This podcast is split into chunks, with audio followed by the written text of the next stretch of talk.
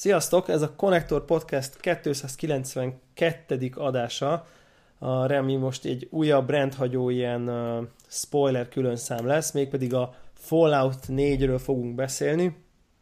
Úgyhogy aki nem játszotta végig, az játsza, és most állítsa le a felvételt, mert mindenképp érdemes ennek úgy neki menni, hogy spoiler nélkül, vagy aki tudja, hogy nem fogja végigjátszani, az gondolja meg magát, és mégis játsza végig, és most állítsa le a felvételt, de aki egészen biztos, hogy nem fogja végigjátszani, annak hát, ha érdekes lehet, de elsősorban azért azokat várjuk itt a hallgatóink közé, akik már túl vannak ezen a játékon, mert itt most a következő, hát nem tudom, én most mondanám azt, hogy szűk fél órában, de úgyis lesz vagy egy óra, amíg beszélünk róla, mindent, nem kimélünk semmit. Halálra fogjuk spoilerezni az egész játékot, beleértve a végét, a küldetéseket, mindent.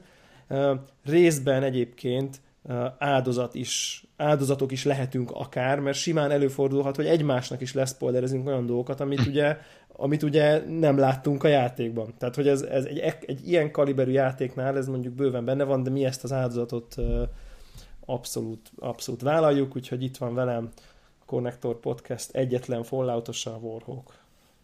Sziasztok, hello.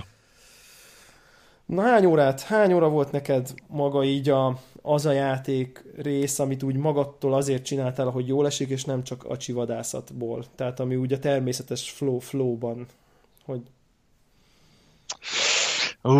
Nem tudsz válaszolni? Keresztkérdés rögtön az elején, így olyan, van. Amihez utána kéne néznem. De egészen biztos is jó, tehát most nyilván nem a... Egészen biztos, hogy benne, hogy nem kevés. Az a baj, hogy viszonylag nehezen lehet külön választani azt a részt, ami nem acsira ment, és azt, ami acsira. Mert ugye azért közvetett mondjuk a Bubblehead kutatás az félig meddig acsi is volt, de nyilván móka is volt egy részről. De hát nem tudom. Szerintem, ha nem 100 óra, akkor valahol annak a környékén van. Aha. Igen, nekem is valami hasonló, és még mielőtt így rátérjünk a konkrét spoilerre, ugye volt egy ilyen, beszéltünk az rendes adásokban is egy párszor erről a játékról, és az elején, meg így közben is, te azért így játszottál, de így nem voltál szuper lelkes, tehát hogy így nem voltál olyan odáig és vissza tőle, és így most, hogy így azért mondhatjuk, hogy így nem tudom, hogy ezrezted el végül, vagy csak 999-ezted, de hogy azért elég alaposan megismerted a játékot, így javult mondjuk így az első 10-20-30 órahoz képest a véleményed a végére? Nem. Tehát azok a hibák, amik engem zavartak, az nem időtől függött. Nem olyan, ami elmúlt. Nem lett hirtelen szerepjátékosabb. Nem lett mondjuk a párbeszéd komolyabb. Nem lettek a frakciók, abszolút nem nőttek jobban a szívemhez. Nem, ettől függetlenül Fallout, és mint Fallout rajongó, még egy ilyen nem 100%-osan tökéletes Falloutot is egyértelmű, hogy végigjátszok. Tehát ez tipikusan az a játék. Te mint Fallout rajongó azt mondod, hogy nem ez a legjobb Fallout eddig? Ó, abszolút. Ezt mondod? Uh-huh. Hát melyik a legjobb Fallout eddig? Én szerintem a New Vegas azt környékén sincsen. Kemény szavak ezek. Nem, mert tehát a Fallout 4 nem egy rossz játék. Nem a legjobb Fallout játék a 5 részből, de még így is azért egy nagyon jó szerepjáték. Uh-huh. Tehát most itt azért nem arról van szó, hogy úristen, ne kezdjen bele senki, mert szörnyűséges, hanem az, hogy ez egy olyan sorozatnak a egyik gyengébb része, ahol még a gyengébb rész is egy nagyon-nagyon erős játék. Nagyon-nagyon komoly játék. Ezzel azért szerintem így nem a te véleményed a gyakoribb egyébként, de ez nem jelenti, tehát ez most ezzel nem félre ne érts, nem meggyőzni akarlak, vagy kritizálni, hogy miért gondolod úgy, ahogy gondolod, csak mondjuk úgy, hogy az én véleményem is egy kicsit más, meg én ahogy olvastam véleményeket, azért ennél jóval lelkesebbek az emberek. Tehát én nekem a Fallout 2 konfliktusban vagyok egyébként, mert nekem a Fallout 2 minden idő a legkedvencebb játékom, eddig, valaha, és de merem azt mondani, hogy ez a legjobb Fallout. Amivel ugye van egy oximoron, mert azért erre a játékra azért nem mondanám, hogy ez a legjobb játék, amivel valaha játszottam. Ugye? Tehát ezzel érzem az önellentmondást, de ezzel együtt nyilvánvalóan szerintem ez egy jobb játék. Akkoriban az nagyobb élmény volt, az tény, mint ez most. Szerintem ezen abszolút nincsen probléma.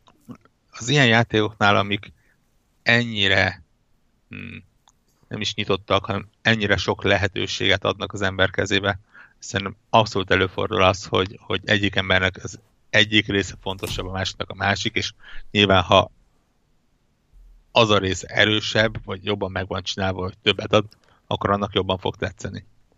Tehát én megint csak visszatérek a New Vegasnak, imádtam azt, hogy ennél ezerszer nyitottabb volt. Ezerszer jobban alakíthatod a fősztorit. De nagyon durván. Tehát ott aztán tényleg szinte nem érezted azt, hogy keretek közé vagy szorítva, hogy valaki között választanod kell. Egészen végig. Nekem ez nagyon tetszett. Igen, ide majd vissza fogunk térni egyébként majd arra a pontra, ahol majd választani kell. Fogunk erről beszélni. Én a New Vegas-szal nagyon keveset játszottam, mert nem tudtam elviselni, hogyha bemegyek egy ajtón, akkor kurva sokat kell várni, amíg betölti. Tehát tényleg, tehát hogy egyszerűen annyira sokat töltött, hogy így valami szerintem korai Xbox-os lemezes itt változat. Itt a kitűnő alkalom, hogy PC-re felett telepítve. Egyébként tényleg itt a kitűnő alkalom. SSD-re modokkal, gyönyörű szép modokat toltak alá mostanában. Egyébként pontosan, totálisan itt van végre az alkalom, és ott szerintem sort is fogok majd rá keríteni, de hogy annyit azért tudok róla, hogy ugye ott azért nem, tehát itt azért csak így végül a világ sorsát tudod befolyásolni, meg a Commonwealth-nek az irányát, meg úgy bekerülsz a történelem fősodrába is. Azért, ha jól tudom, a New Vegas-ra ez azért nem annyira jellemző. Tehát ott egy ilyen mikro sztori van. Mármint, hogy a környezetben fontos, de nem a világ egészen. Már ott a New Vegas és környék az egy mikro. Most érted, hogy értem? Tehát, hogy így a... Ha. Nem, tehát azért mondom, hogy még egyszer nem azt mondom, hogy rossz játék, hanem az, hogy pont azok a dolgok lettek kicsit a háttérbe dugva, amik nekem fontosak egy Falloutban. Ez szerintem teljesen akceptálható, úgyhogy tehát, hogy ez most nem azért volt erre így szükség, aki esetleg nem emlékszik, vagy nem hallgatta azokat az adásokat, hogy én egy kicsit így magasabb piedesztára helyezem ezt a játékot, mert azokat a hibáit, ami Warhawknak nagyon fáj, azt én szinte észre sem veszem, mert az előnyei engem annyira elvarázsoltak ennek a játéknak, vagy a különlegességei, hogy a gyengeségei fel se tűnnek, de hát ennek ez a szépség, hogy mások vagyunk, de nyilván azért ugye, amit Warhawk is mond, hogy azért a Fallout kategórián belül mondott gyengének, ami eleve egy nagyon magas mérce, és azért azt bőven megugrotta. Tehát tökéletesen. Nyilván mindkettőknél. Jó, vágjunk egy kicsit bele, hogy legyen valami kerete ennek a beszélgetésnek. Szerintem nagyon akár érdekes is lehet az, hogy te mit gondoltál a játék elejéről. Tehát most gondolok arra a prológ időszakra. Vagy a prológ részre. Tetszett. Megmondom őszintén, hogy ott én is letettem a hajamat. Ez nagyon kemény, nagyon erős kérdés. Nagyon erős. Talán még nem is volt ilyen erős kezdés Falloutóban, sőt, így most gyorsan végigjátszottam, egyik se volt ennyire erős kezdés. Hát érted, amelyik eszembe jutott, patkányokat kellett írtani egy barlangba, tehát hogy... Igen. Valami ugye ilyen beavatás. Igen, vagy boltban kezdtél, vagy egy sírból ástak elő. Jó, mondjuk megjegyzem, az is egy eléggé munkás. Amikor születtél, az vagány volt. Igen. De ez, hogy tényleg ott lehettél a világ végében, az komoly. Egy új szint. És ott láttuk a Power Armoros katonákat, meg ezeket a robotokat, ugye, még csillogva, villogva, tehát hogy kicsit ugye beleláttunk ebbe abban az utopisztikus jövőképbe, vagy valamilyen alternatív jövőképbe, aminek a világégésében játszunk, ami szerintem egy nagyon, ami talán korábban ennyire nem volt sosem vizualizálva. Igen, és nem csak az elején, egyébként én végig a játék folyamán úgy éreztem, hogy sokkal jobban megpróbálnak visszanyúlni a sokkal jobban megpróbálják megalapozni az előzményeket, mint a korábbi részekben. Tehát nyilván mindig is tudtuk, hogy volt atomháború, mindig is láttuk, hogy milyen hatásai voltak, de úgy nem igazán erről szóltak az elmúlt játékok. Itt nagyon-nagyon sok feljegyzés volt arról, hogy ugye arról az október 23-ai dátumról, hogy ott mik történtek előtte, sokkal jobban, úgy tűnt, mintha komolyabban fel akarták volna építeni azt a történetet, amire az egész széria alapul. Aha. Az meg nagyon jó. Az viszont nagyon jó. Az viszont nagyon-nagyon klassz volt. Jó, tehát hogy szerintem is egy roppant erős, meg személyes történet volt, tetszett ez a tükrös karakterkerálás is neked. Felmerült, hogy végülis milyen férfi vagy női karakterre voltál? Férfivel voltam. És felmerült, hogy nővel legyél? Nem kifejezetten, bár megmondom szintén, hogy inkább csak megszokás miatt. Bennem egyébként eléggé felmerült, és így a legtöbb játékban eszembe szokott jutni, de aztán valamiért mégsem lépem meg, pedig itt most megint azt hallottam, hogy állítólag a női karakternek a szinkronja az ilyen szuper brilliáns, vagy szinkronja, tehát a voice-over színésznő, hogy mondják ezt? Szinkronhang, az teljesen jó. Szinkronhangja, az ilyen hiper-szuper, és ugye sokan a Mass Effectnél is ugye Femme Shepardre esküsznek. Viszont az évvel már meglepően sokat töltöttem a karakter generálás portréval. Tehát, hogy az meg marha jól sikerült. Tehát az egy ilyen hiper részletes, és így teljesen el lehet beneveszni. Tehát szégyellem bevallani hány órát. Ilyen 3-at szerintem. Tehát... Igen, nagyon jól sikerült, nagyon el lehet veszni, és igazából abszolút nem tesz nem módosít semmit a játékon. Nem, hát de végül is azért elég sokat nézd azt a karaktert a sok beszélgetésben. Hát, igen.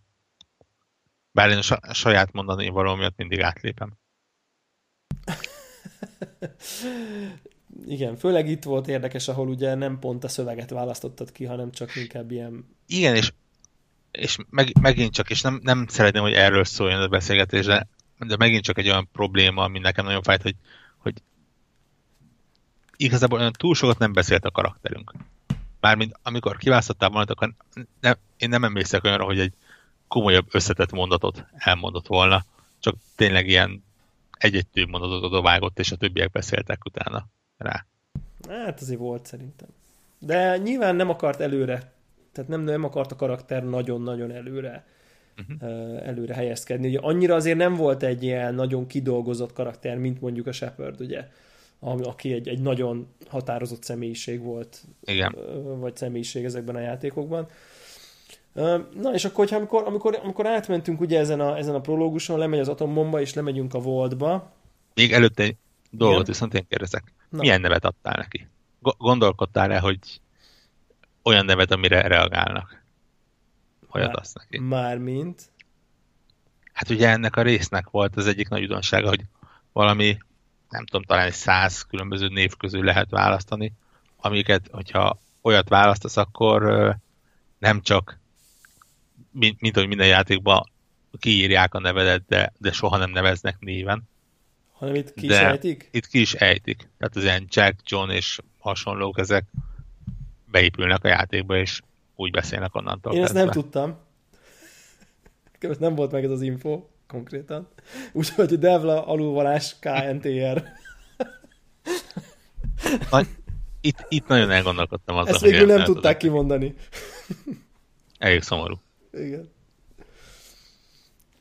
De már nem tudom, hogy miért adtam ezt az alulvalást. Azt hiszem, a Devla rövid volt neki, vagy én nem tudom. Valami baj volt vele, és akkor mondta, hogy még valami legyen, és akkor alulvalás KNTR lett. KNTR apuka. Igen.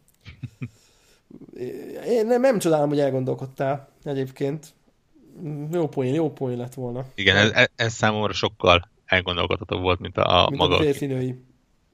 Meg a férfinői. Megmondom őszintén, hogy nem tudom, az összes ilyen Bethesda játéknál kinézetben nagyon ritka az, amikor nem azonnal azt választom, amit ad, vagy maximum 2-3-szor rányomok a random generátorra. Aha. Mivel főleg FPS nézetben játszok, ezért még csak az esélye sincs, hogy túl sokat az arcát nézem, tehát Számomra ezek ilyen nagyon-nagyon ezredleges dolgok szoktak lenni. És ezt is egyébként FPS-ben játszottad? Igen. Aha. Nem tudok ilyen játékot külsőni. Láttam, hogy mások játsszák, engem egyszerűen nem tudok normálisan irányítani. Érdekes dolog egyébként, én is FPS nézetből játszottam, és többször átváltottam, mert így akartam szeretni a külső nézetet, de nem tudtam bele, nem tudtam megbarátkozni. Na jó, szóval miután megtörtént a világégés, és lefagyasztottak minket, akkor ugye megtörténik a fő cselekmény, vagy a fő, hát nem tudom, talán a történet egyik legfőbb mozgatórugója, inkább azt mondanám, ami nagyjából az, hogy így leülik a feleségünket, mert ugye kiderült, hogy ez a Volt, ez nem is olyan volt, mint amiről azt hittük, hanem olyan, hogy közben le vannak fagyasztva az emberek. Ami annyira nem meglepő tekintve, hogy nem igazán láttunk még olyan Voltot, amelyik olyan volt, mint amilyennek belengetik. Hát azért voltak olyan, ahol így laktak így azért emberek. Csak igen, hát, valami egyikkel se stimmelt, az tény. Igen. Valljuk be, eléggé szadista emberek ezek a voltekes emberkék. Igen. Tehát a legszoftosabb, hogy valami szoció kísérlet zajlik a háttérben. Tehát az a legszoftosabb, hogy valami társadalomtudományi kísérletet végeznek, és ugye a fagyasztás közben így látjuk, hogy jönnek gonosz emberek, kinyitják a feleség fagyasztóját, lelövik a feleséget, és elrabolják a csecsemő gyereküket. És aztán ugye újra visszaalszik ugye, vagy hát nem tudom, folytatódik ez a krió álom, vagy hogy mondják. És hát én be kell, hogy valljam, hogy ugye ezen a ponton majd ugye a játék itt kezdődik, felébredünk, és már a Wasteland van, világégés, mindennek vége. És akkor elkezdjük keresni a fiunkat. Tehát ez nagyjából így indul a játék. Ugye szerintem nem hagytam ki talán semmilyen fontos részt. És én be kell, hogy valljam, hogy így nem tudom, te hogy vagy vele, de nekem ezen a ponton így azonnal az volt a gondolatom, hogy így fogadjunk, hogy játszani fognak azzal, hogy így nem pontosan érzékeljük, hogy mennyi idő telt el. Igen, ez nekem is eszembe jutott, de aztán mondjuk nagyon ügyesen altattak azzal, hogy az a rossz fiú, aki elrabolta a csecsemőt, az ugye mind kiderült különböző gépek miatt, de nem idősödött. Ja. És ott ugye kicsit, abban a pillanatban kicsit megdőlt az egész gondolat, mert hogy hát oké, hogyha eltelt sok idő, akkor annak is idősebbnek kellett volna lennie. És emlékeztél a fejére, vagy? Hát nem, de mindenki úgy emlegette, ugye. Tehát ugye a játék első negyede, mondjuk. Aha. Arról szól, hogy keressük a csecsemőt, és keressük azt, aki elrabolta. És senki se úgy reagálna, hogy igen, az a nagyjából 90 éves bácsi, aki valaha komoly bérgyilkos volt, hanem még mindig működő bérgyilkos. Ja, én értem, amit mondasz. Én valószínűleg nem voltam ennyire, nem tudom, én tudatos, én nekem pont az volt bennem, hogy így ugye felébred, elrabolják a gyereket, majd visszaalszik, tehát két dolgot nem tudunk, hogy az eltelt, nem tudom én, 50 évben, vagy nem tudom, 60 évben, melyik ponton rabolták el a gyereket, és mennyit aludt utána a faszi. Tehát, hogy a gyerek lehet 0 és 60 év között bármi. Nekem így ez volt és értettem, hogy így próbálják elmosni, hogy akkor egy, mit tudom én, már 10 éves, ugye akkor volt valami egy ilyen félinformáció talán, hogy akkor a gyerek valamiért 10 éves. Jó, hogy ne lepődj meg, hogy nem annyi idős, vagy nem tudom, volt valami ilyen.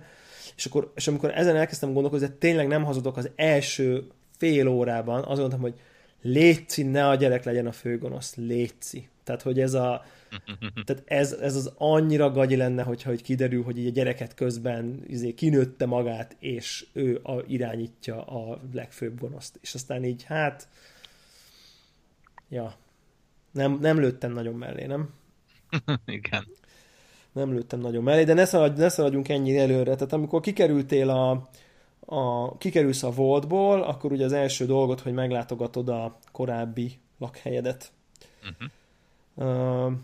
És akkor ott ugye találkozol a robottal, akit már ugye rögtön ott is látsz még a régi, minden szép érában, és ő még továbbra is ott nyesegeti a sövényt. Nem tudom, te hogy vagy vele, de nekem tehát én ott már így azt gondoltam, hogy úristen, ez a játék, ez valami csodálatos lesz. Tehát az a beszélgetés, ami zajlik azzal a robottal, aki nem tudom, 60 éve várja, hogy így nem látott egy élő embert nagyjából, és csak tartja rendben a házat, de körülöttem minden romokban, ez nem tudom, nekem egy kicsit ilyen szívszorító látvány volt. Én ott rögtön ilyen nagyon megkedveltem azt a robotot, hogy basszus, tehát ez milyen jó karakter már. Abszolút, de azért annyit tényleg hozzá, itt a 60 év az konkrétan nem is 60, hanem talán 100-200 év. Ja igen, persze végül 200 év valahogy, igen. Tehát valahol itt vagyunk, tehát extrém hosszúságú idő áll, tehát és nyilván tehát ezek a tipikus Fallout poénok, amik benne vannak, ezek abszolút jól működtek itt is. És igen, Codsworth az tökéletes volt ahhoz, hogy így a kezdő hangulatot megadja. Igen, kicsit körbevész, van egy-két csata, meg nem tudom én, tehát, és akkor én így, és akkor ugye hogy hívják ezt, hogy nem Sanctuary?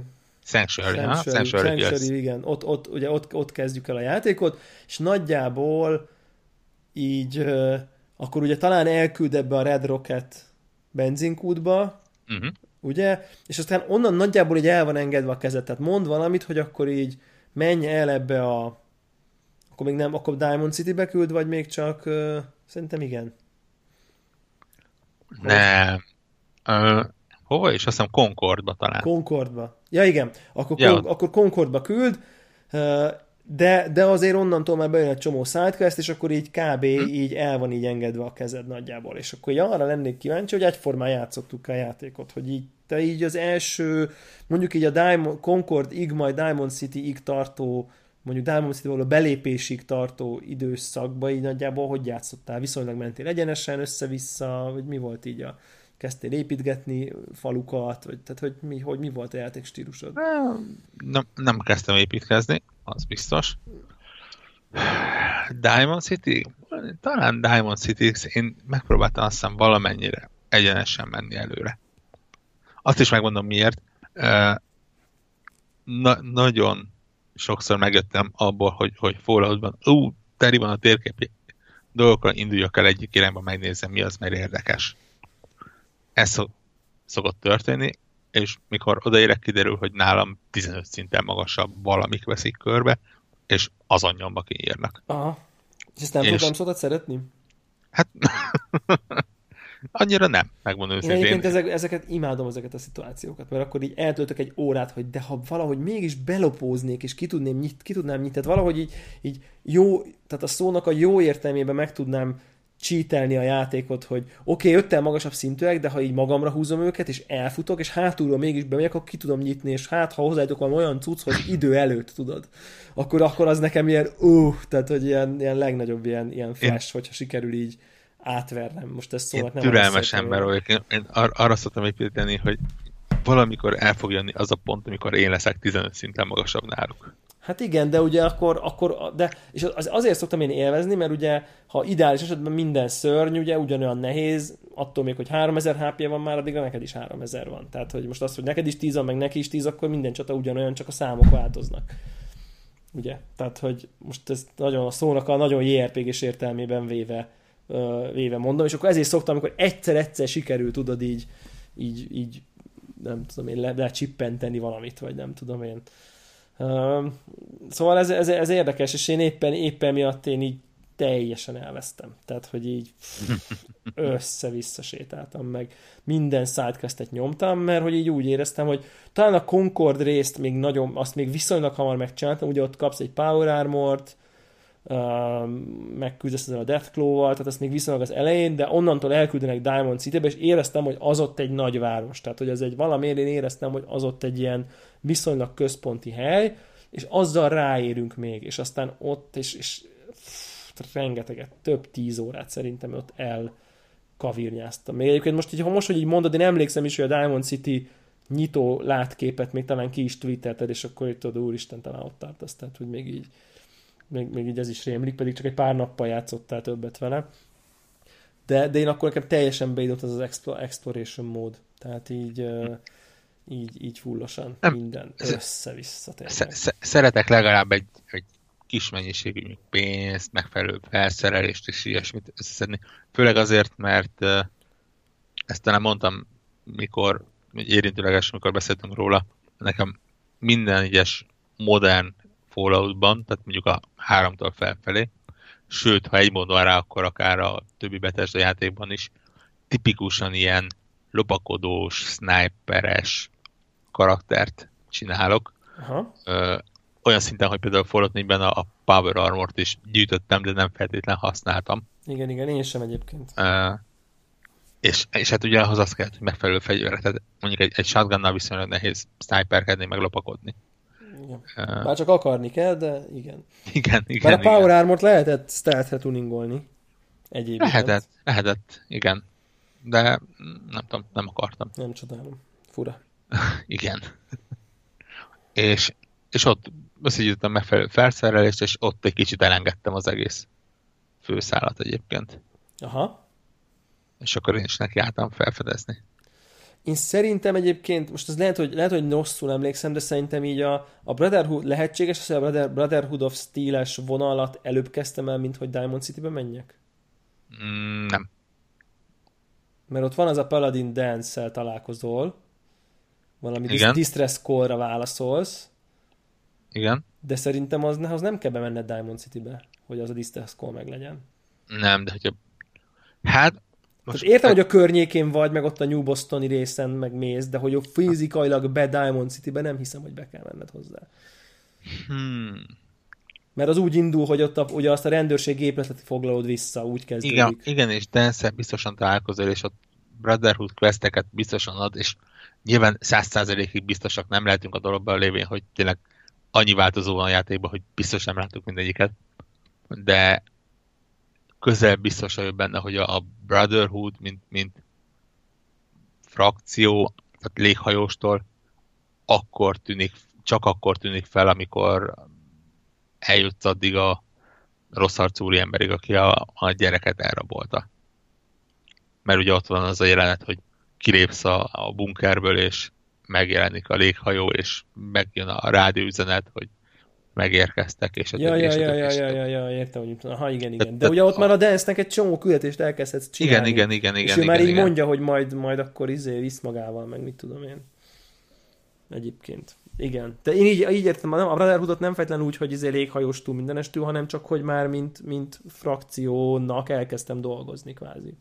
Igen. És egyébként nekem ott így be is akadt egyébként egy picit azzal, amikor megjelenik a léghajó, és valahogy azt hiszem, hogy pont a Dance-nél le kellett volna adjak egy küldetést még a rendőrségen, amikor már ő fent volt a léghajón, és közben futott a fő sztoriban vele való beszélgetés, és nem tudtam, nem volt az opció, hogy így most, na, szevasz, akkor leadnám a küldetést. Mert így a fő sztori futott, és nem tudtam leadni a küldetést konkrétan. Tehát de mondjuk nyilván ez egy Bethesda játékban ennél nagyobb bug ne legyen, mint hogy egy küldetést nem tudsz leadni, de nyilván azért...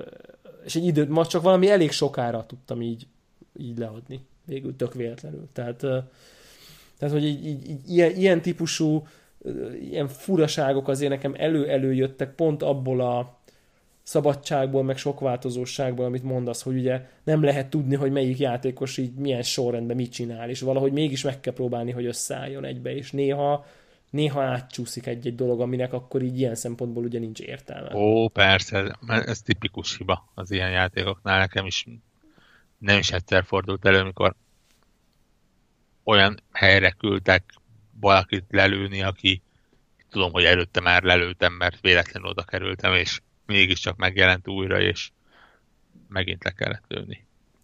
Bár megmondom őszintén, hogy ennek a másik oldal is megvolt, tehát amikor a játék tudta, hogy én megszereztem, vagy valakit lelőtem, vagy valami ilyesmi, és rögtön az elején egyébként jó példa erre Concord, ahol, ha jól emlékszem, előtte sikerült egy ilyen power cell-t találnom.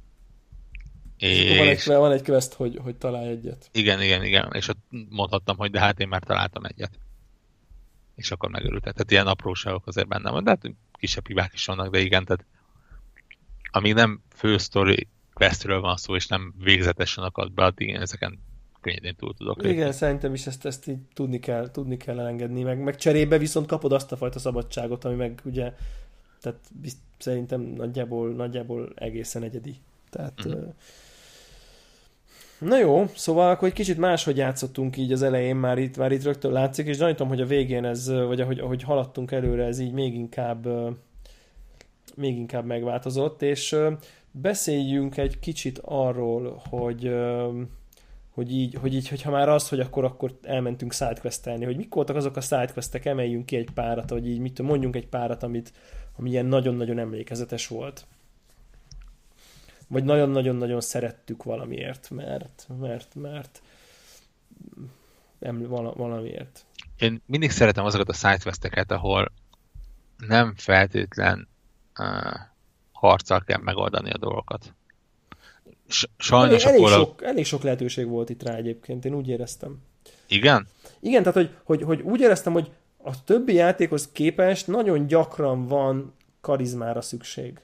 Ilyen-olyan hely. Most nem mondom, hogy így mindenben, de nagyon sokszor volt. Én kicsit úgy éreztem, hogy a korábbi részekhez képest sokkal kevésbé lehetett teljes mértékben elkerülni. Tehát igen, volt a karizmára szükség, de nagyon kevésszer volt, amikor teljes harci szekciókat el tudtál azzal kerülni, hogy ügyesen beszéltél.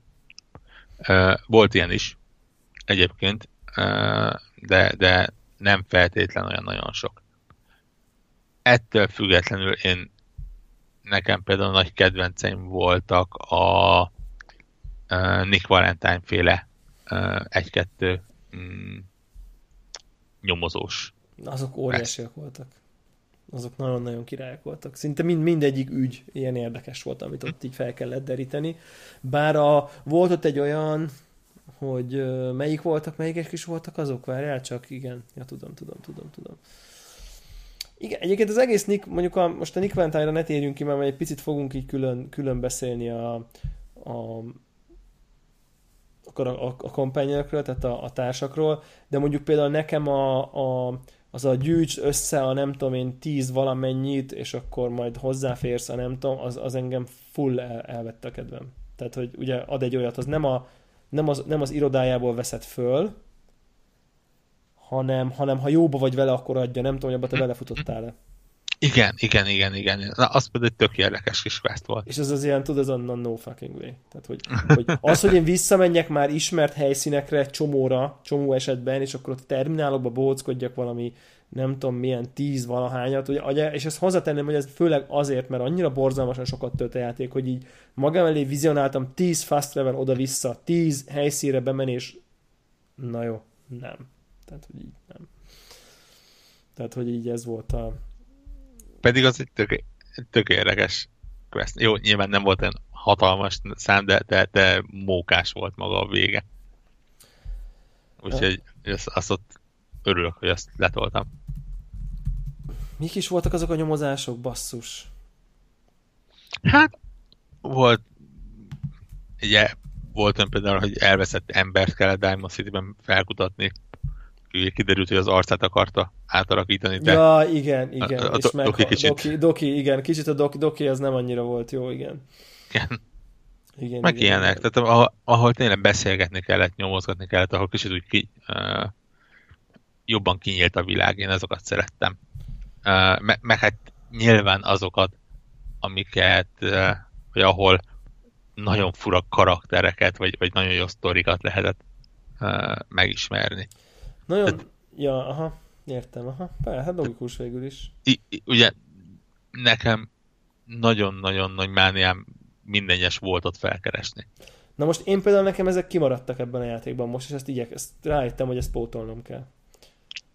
Mindenképp. Bár megmondom szintén, hogy talán, és megint csak ebben a játékban talán nem mindegyik volt olyan. Uff. Hány van benne? Hogy kihagyatlan. Szerintem 1,5 tucat nagyjából. Talán egyen vagy kettővel találkoztam. Van egy, ami ugye mindenféleképpen érdemes, mert társat is lehet ott találni. Na, és nekem pont az maradt ki. Az tök érdekes. Ez a Vault 81 egyébként, azoknak mondjuk, akiknek hát ha esetleg kimaradt újra. Úgyhogy azt ott érdemes. A többi az olyan, van egy-két érdekesség benne. Szeretem végigolvasni a volteknek a perverzitásait, hogy milyen hülye kísérleteket találtak ki, és miket raknak bele. Megint csak a New Vegasnak, meg a Fallout 3-nak a hülyeségeit, a geriket és ilyeneket, azokat nem tudták szerintem überelni. Uh-huh. De főleg mondjuk a Fallout 3-nak ugye és most akkor kicsit Fallout 3 spoiler szekció, a Fallout 3-nak, ahol megtaláltad az apukát, azt a voltot, uh-huh. ahol ugye egy ilyen digitális világba kellett bekerülnöd. Ilyenek nem igazán tudtak überelni, de nagyon hülye kísérletek voltak megint. És mondjuk a Volt 81 az valóban teljesen jó volt. Főleg azért, mert ilyen aztán végképp nem volt még azt hiszem egyik játékban, hogy egy működő Voltba lehetett bemenni. Igen. Ahol emberek éltek, és tudatában voltak annak, hogy milyen a külvilág. De ők ott maradnak továbbra is. Nem volt valamelyik korábbi Falloutban ilyen? Ahol azért így volt már ilyen kereskedés, hogy akkor így mentek a voltokkal a... Mindegy, lehet, hogy így ennyire nem. És nekem ez a companion egyébként ki is maradt. Aki ugye ez a Curie, aki valami francia akcentussal beszélő ilyen Codsworth-szerű robot, csak fehér. És egyébként így én már tudom, tehát hogy mert így utána olvasgattam, hogy itt ilyen vele vannak ilyen románc lehetőségek, meg így testet lehet neki adni, meg nem tudom én, tehát így egy csomó tök jó sztori van aztán ezzel a companion-nél is későbbiekben, szóval ezért is esetleg érdemes lehet megcsinálni. Ja, tök érdekes is karakter. Bírom a dumáit. Akkor mit, neked ez az, akkor ami így nekem emlékezetes volt, és szerintem nagyon nehéz ki, hogy ez a Silver Shroud-os vonal. Ami egész egyszerűen elbűvölő volt tényleg. Tehát ugye maga a kontextus az, hogy ugye ebben a Good Neighbor nevű ilyen kis település, egyik nagyobb településen zajlódik ez ami az egész egy ilyen, mintha ezt a Fallout-féle utopisztikus lerobbant világot kereszteznénk így mondjuk a 30-as évek New Yorkjával. Tehát, hogy kicsit ez a feeling van ott, ugye?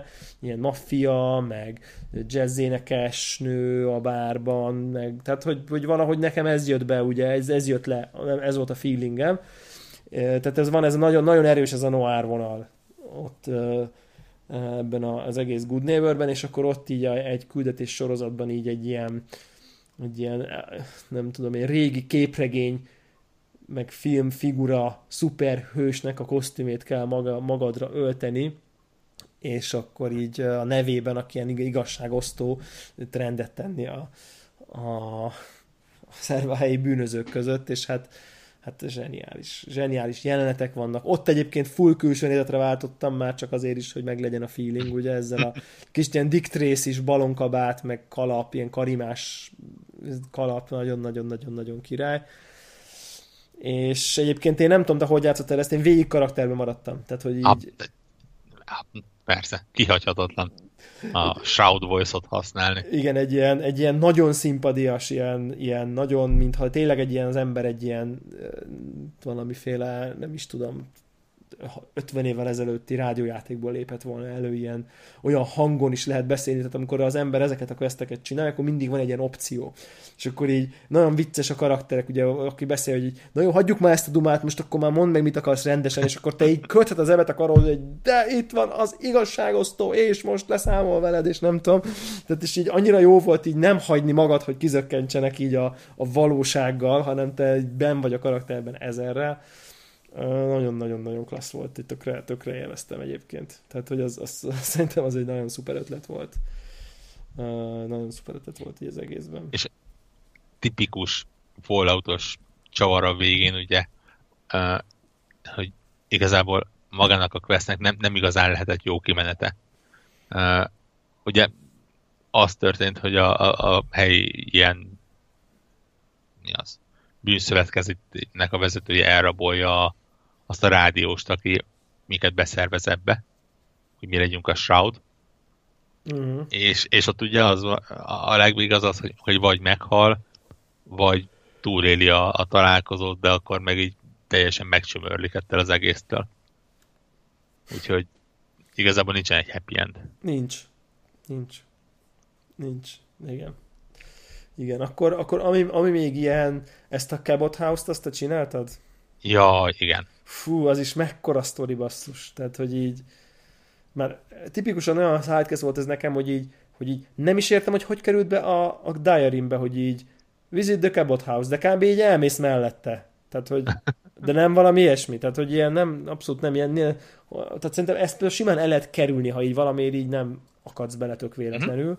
Tökéletesen ki lehet hagyni. Igen, tehát, hogy ott egy ház egy kicsit így szemb, meg ilyen jobb állapotban van, mint a többi, és akkor odamész így megnézni, akkor egy quest kvázi aktivizálódik. Most ez lehet, hogy hülyeség, de valami ennél nem túl sokkal komolyabb módon futsz bele. Vagy oda, vagy egy emberkével beszélni kell, igen. Igen, és akkor így valahogy így be lehet jutni, és ott van egy ilyen furcsa család, aki aztán mindenféle questekre küldözget, de így hirtelen kezded látni, hogy itt valami bizony lehet, hogy nem stimmel.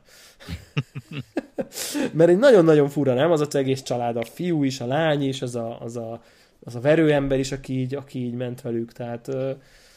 Nagyon-nagyon azt hittem, hogy vámpírok lesznek. Abszolút ez volt benne, hogy itt valami... És egyébként nem voltál nagyon messze egyébként a történettől, mert ugye végül arról van szó, hogy ezek már így nem tudom én, több száz éve élnek. Ezek az emberek, és azért is van ugye, hogy a környezet is olyan, mint régen, mert ők is már nagyon régen élnek, mert hogy valamilyen ilyen fiatalító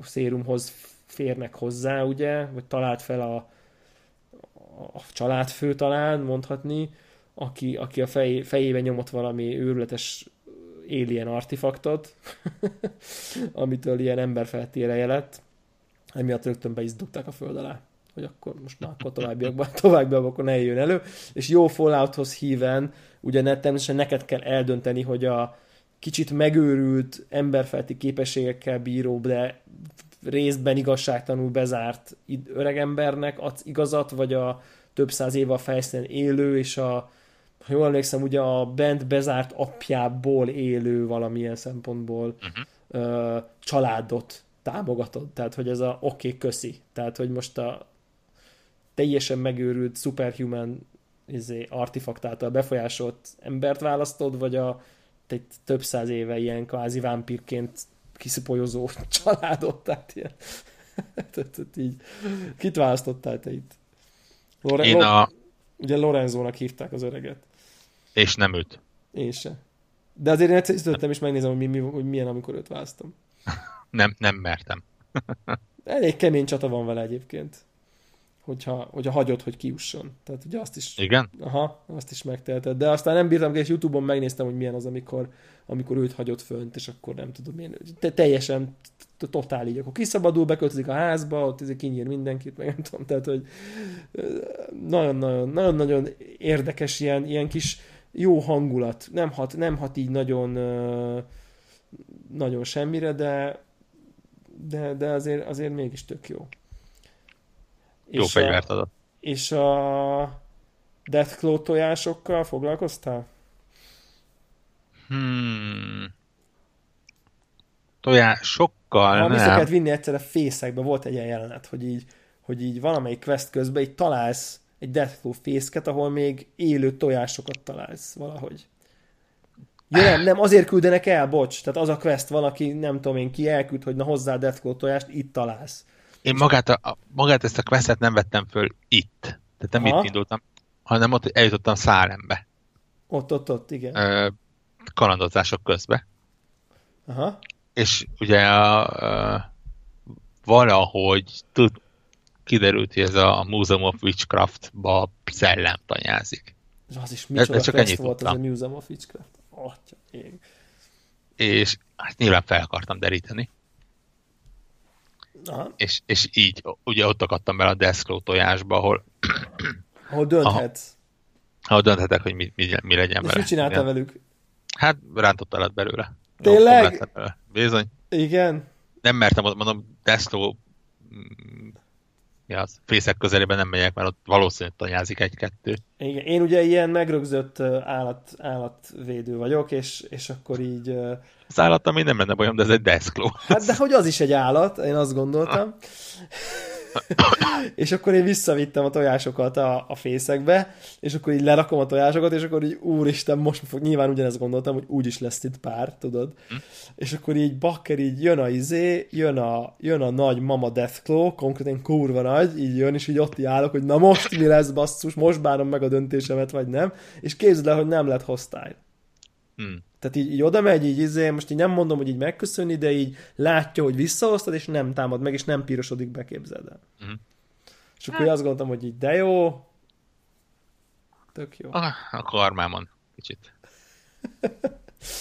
Igen, de ugyanakkor meg egy, mit tudom én, a pálya másik pontján meg egy legendary Deathclaw-t meg simán izé lehenteltem, mert az meg így rám támadt. Tehát, hogy jó, ez most így nyilván benne van. De mégis olyan tök szép pillanat volt, hogy maga azt értékeltem ebbe, hogy az az izga, hogy mennyire tud hatni egy játék, hogy így ott ülök, izé fogom így a kontrollert, így szorítom a kezembe, hogy jön a nagy Deathclaw, meglátja, hogy így igazából én csak a tojásokat vittem vissza, és most mit fog szólni, és így teljesen annyira benne voltam a pillanatban, hogy az ami egészen elképesztő. Tehát így ezekért, tipikusan az ilyenekért nem éri meg, vagy hát ezeket tudja nagyon jól szerintem a Fallout sokszor. Tehát én egyébként most nézek közben egy ilyen listát, hogy mik voltak még az emlékezetes questek, és mondjuk ilyen Hole in the Wall sose láttam, basszus. Az a Volt 81-nek a questje. Ott tudod a queryt felvenni. Ja, aha. De hát amit nem lehet kihagyni, az ugye a USS Constitution. Szerintem igen, és azért akartam így a végére hagyni ezt, vagy hát, hogy így, hogy mondjam, amikor majd ezt zárjuk ezeket a sidequest blokkot. Akkor viszont én nem beszélek róla, mert egyet piszom így mindent. Na, szerintem az visz mindent, én azt gondolom. Nem feltétlen. Sőt, kettőt is tudok mondani. Na, mesélj. Az egyik az a Pickman House volt. Nem tudom, hogy találkoztál-e vele.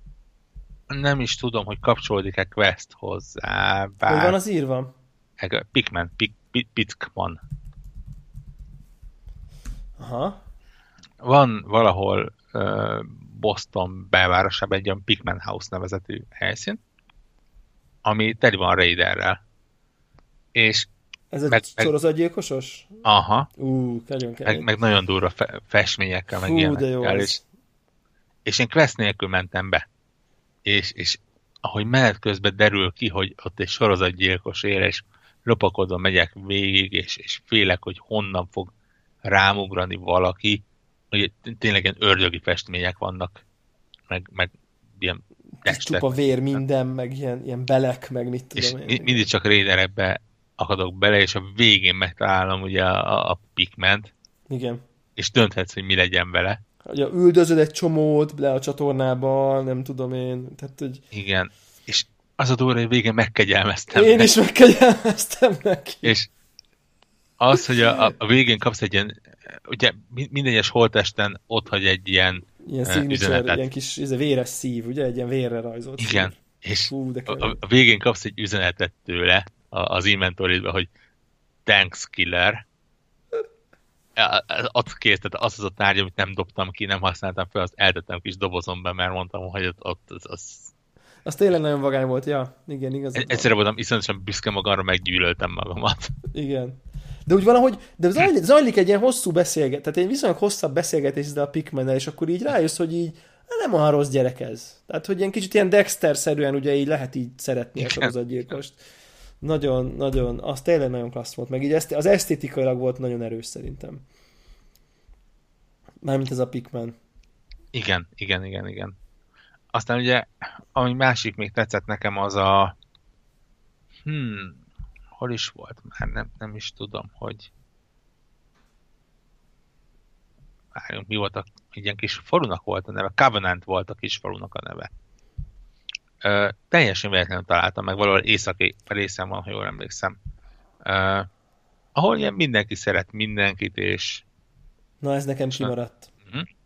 És ilyen teljesen... tökéletes kis helynek tűnik, annyi, hogy ott van egy ilyen nyomozó mercenary, nem jutnak eszembe a magyar szavak, zsoldos, aki nyomoz valami megbízójának az elveszett lánya után. És azt mondja, hogy itt valami titok van, és látszik, na, annyira rendben megy minden, és annyira örül mindenki, és annyira jól nevelt mindenki, hogy érezni lehet, hogy valami nem működik, hogy valami sötét titok van, hogy nem mondjam, hogy ebbe a Covenantbe úgy lehet belépni, hogyha ilyen pszichológiai tesztet végzel el. Állat. Pszichológiai teszt pedig azt hiszem, hogy egy az egyben az, ami a vagy a Fallout 3-ban, vagy a New Vegasban meghatároztatta a bizonyos ilyen karakterisztikádat. Tehát ez a öreg néni a kezedbe ad egy pisztolyt, és megkér, hogy lőd le a szomszédját. Mit csinálsz? Tehát ilyen teljesen hülye kérdések. És elkezdesz nyomozni, terminál feltörés, kikérdezés, hasonló. És a végén egy teljesen más helyre sikerül egy ilyen föld alatti laboratóriumba eljutnod, ahol kiderül, hogy egy ilyen nem biztos, hogy őrült, de doktornő kísérletezik embereken, hogy kitaláljon egy tökéletes módszert arra, hogy ki lehessen deríteni, hogy ki a szintetikus és ki a nem az. Nyilván mehet közben megölve egy rakás embert. És akkor itt lehet dönteni, hogy kiszabadítod a elveszett lányzót, vagy elhiszed, hogy ő is egy szintetikus, és segítesz a doktornőnek, és nyilván mindegynek van valamilyen hatása, de teljesen, tehát ilyen megint csak olyan, hogy nem feltétlen kapod meg küldetésként, hanem a jártadban, keltedben, világban egyszer csak belütközhetsz egy ilyenbe. Aha. És egy órára elfoglal. És tipikus Fallout egyébként, hogy nincsen jó választás benne. Hát ez is jól hangzik. Ja, azt hiszem, hogy ez volt még ami ilyen. Még mielőtt akkor így befejezzük, hogy akkor így mikor lehetett UFO-val? Hát UFO-val találkozni. Ja, igen. Én nem találkoztam UFO-val. Nem, tehát igazából UFO-val csak annyi van, hogy egyszer csak találsz egy lezuhant űrhajót. De az hogy? Egyszer csak épp arra jár szerencsésen? Aha. Ha jól emlékszem, de kopnak az emléket, mint hogyha itt a Volt 81 környékén lenne valahogy. Ezzel a Volt 81, ezzel nagyon sokat kihagytam. És de most nem mondom 100%-ra egyébként, de minthogyha ott lenne. Egy lezuhant űrhajó van, kicsit talán ég is, vagy valami, és annak környékén van egy barlang, ahol ha bemész, akkor ott van egy döglődő alien, meg azért lövöldözik rád. Nagyjából ennyi. És akkor ott lehet alien fegyvert is találni. Aha. Ja, aha, nem túl hasznos, de... De van. Aha. Korábbiakban azért hangsúlyosabbak voltak az alienek, de ugye egyszer említettem is, hogy eddig mindegyik részben voltak, most akkor itt hol vannak. De akkor ezek szerint. Igen. Vannak ilyen kisebb apróságok, még ugye például volt ez a Cambridge Polymer Labs. Az nagyon jó volt. Vezet, ahol ugye kísérletet végre kell hajtanod. Vagy nem feltétlen, de ugye arról szól az egész, hogy a kísérletet meg lehessen csinálni. És meg is lehet. Tök jó. Az is nagyon jó volt, tényleg. Ez volt ilyen. Meg hát ugye ami félig meddig talán, de nem sidequest volt az is, a Rex Goodman-es, a Trinity Tower-ös quest, ahol ugye a Strongot is meg lehet találni. Az egyik lehetséges társadat. Nekem ez a quest is tetszett egyébként. Az a Strongos. Ott ugye nagyjából arról van szó, hogy ott van valami tudós, vagy micsoda, aki ugye megpróbálja ezeket a szupermütenteket nem tudom én tanítani vagy így kicsit valami morális dolgokat beléjük rakni, meg így kicsit emberségre tanítani talán, vagy valami ilyesmi. És akkor így nem nagyon sikerül, kivéve egyet. Tehát egybe megragadnak valami ezek a tanítások, és ez az a Strong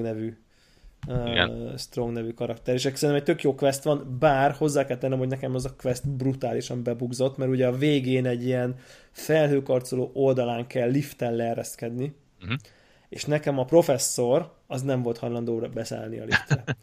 De a lift elindult lefele, tehát én konkrétan lementem, végiglőttem, közben lőnek rád, miközben mész le, természetesen, és én leértem, meg minden, és na, hát akkor mi van? És akkor így tudod, így nem volt itt semmi. És én meg így, hát de bakker. Az még idegesítő tud lenni. És aztán vissza föl, és akkor megálltam, hogy na, ott áll. Ó, mondom, basszus, és konkrétan képzeld el, hogy így tudod, ilyen collision-nel így neki kellett így mennem, és így 1 milliméterenként így rácsúsztatnom a liftre. És aztán így nagy nehezen sikerült kijönnöm, mert ilyen game breaking bug lett volna belőle, és mondjuk így nagyon sajnáltam volna azt a Strong nevű companion-t. És akkor mielőtt rámegyünk a companion-ökre, akkor még így említsük meg. Nem tudom, nekem a side quest közután az a USS Constitution tetszett a legjobban. Talán. Ja. Vagy, hát ez vagy egyik emlékezetes, egyik legemlékezetesen mindenféleképp. Ugye az itt, vitte a prímet. Az erősen vitte a prímet. Ugye itt arról van szó, hogy egy ilyen szárazföldön rekedt léghajó, amin robotok amin robotok teljesítenek szolgáltat, akik így valamiért így teljesen ilyen 1600-as évekbeli kapitány, meg galleon típusú beosztásban, meg módszerekkel dolgoznak, és akkor így bekerülsz ide, és akkor segítesz egy csomó mindenben, és tök jó fej a kapitány is egyébként, komolyan veszi magát mindenki, de közben azért így küzdenek. Nyilvánvalóan minden lehetséges döntésnél az ő oldalukra álltam, tehát nem is volt kérdés, ugye, mert elküldenek, és akkor át lehet őket verni, nem is javított meg nekik a rendszereiket, mert ugye sokan így mondják, hogy hát ezek robotok, úristen, ha ezeket így szabadjára engeded, akkor ki tudja, mi történik, szóval így van benne ilyen para, de hát nyilván alap. És akkor így a végén így azt hiszed neki, tehát nem tudom, tökre így elkezded, én megszerettem őket tényleg így a végére, meg akkor így le is rohanják őket, akkor megvéde az egész hajót, nem? Tehát, hogy van egy ilyen egy kritika, nem tudom, hogy te tudtál-e valahogy, hogy valami nagyon-nagyon hosszú úton kellett fölmászni mindig, tehát, hogy igen. Tehát az azért az elég irritáló volt ezzel együtt, hogy mire feljutottál mondjuk a kapitánnyal beszélni, ott így be a házba, hátul fel a lépcsőn, át a hajón, ott át a kétszer esek, mit tudom én, szóval az egy picit ilyen macerás volt mondjuk úgy, főleg a konzolos töltési időkkel külön élmény volt, mert ugye át kellett menni a hajó belsején, hogy kikerülj a tetején. És tehát egyszer ki kellett jönnöd a városból, aztán vissza kellett jönnöd a városból. Így van, tehát és utána visszafele. Mondjuk onnan már fast travelezhettél a tetejéről. Azt még ez ilyen zárójeles megjegyzés, hogy amikor megtudtam a játék legvégén, hogy a Railroadba bele lehetett fast travelezni, akkor azért elmormoltam egy kurva anyját, mert vagy 20-szor mentem végig azon a kurva labirintuson. És akkor tudod így eszembe, de ha az Institute-ban lehet fast travelezni, akkor lehet, hogy a Railroadba is lehet, megnyomom, bazd meg, tudod így. Fú, hányszor jártam végig azt a templom felőli kis atyaék. Na mindegy. Igen, szóval ezek azért elmentek az idők. Na és amikor végre is mindenben segítesz nekik, ugye? Tehát, hogy visszavered az ostromot, és megjavítod nekik, és megszed az alkatrészeket, és nem tudom, hogy minden áramköröket helyre teszel, meg ilyesmi, akkor így mondják, hogy na, akkor most felszállnak, mert kiszámították, hogy akkor nem tudom, ugye rászeleltek valami rakétamotort, repülőmotort, vagy rakétahajtóművet, vagy valami ilyesmit, és a cél az, hogy eljussanak a csendes óceánig. Tehát, hogy ők konkrétan hajózni akarnak. Tehát ezt valamiért ugye fejükbe vették. Ezt nagyjából jól mondom, nem? Uh-huh. És akkor így a játék egyik legkedvesebb pillanata szerintem, hogy akkor így odamész, hogy akkor most kilövés, és akkor valahogy föl is mész valami ilyen lookout pointra, tehát ahonnan így látod őket így fölülről, hogy na most akkor várod, hogy mint E.T. Én azt láttam, hogy mint az E.T. a biciklivel, tudod, így elzúgnak így a távolba, és akkor így kilövés, és így hát mit tudom én, repülnek 150 métert. Egy kicsit többet, de igen, tehát nem jutnak messzire. Nem jutnak messzire, beleállnak egy szomszédos felhőkarcoló tetejébe. És akkor így nézed, hogy ó, bazd meg szegények, és konkrétan őrjöngenek az örömükbe, hogy így hát baszki, már csak 8610 km, megint haladtunk 150 métert.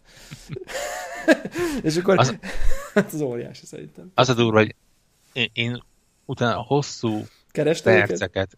Igen, mert a térkép jelzi újra a hajót utána, és ugye megint üresként jelzi, tehát úgy, mintha nem fedezted volna fel, és nem tudtam feljutni rá. Aha. Majd nem tudom, hogy valahogy fel lehet-e újra jutni arra a hajót. Lehet, hogy valami DLC lesz.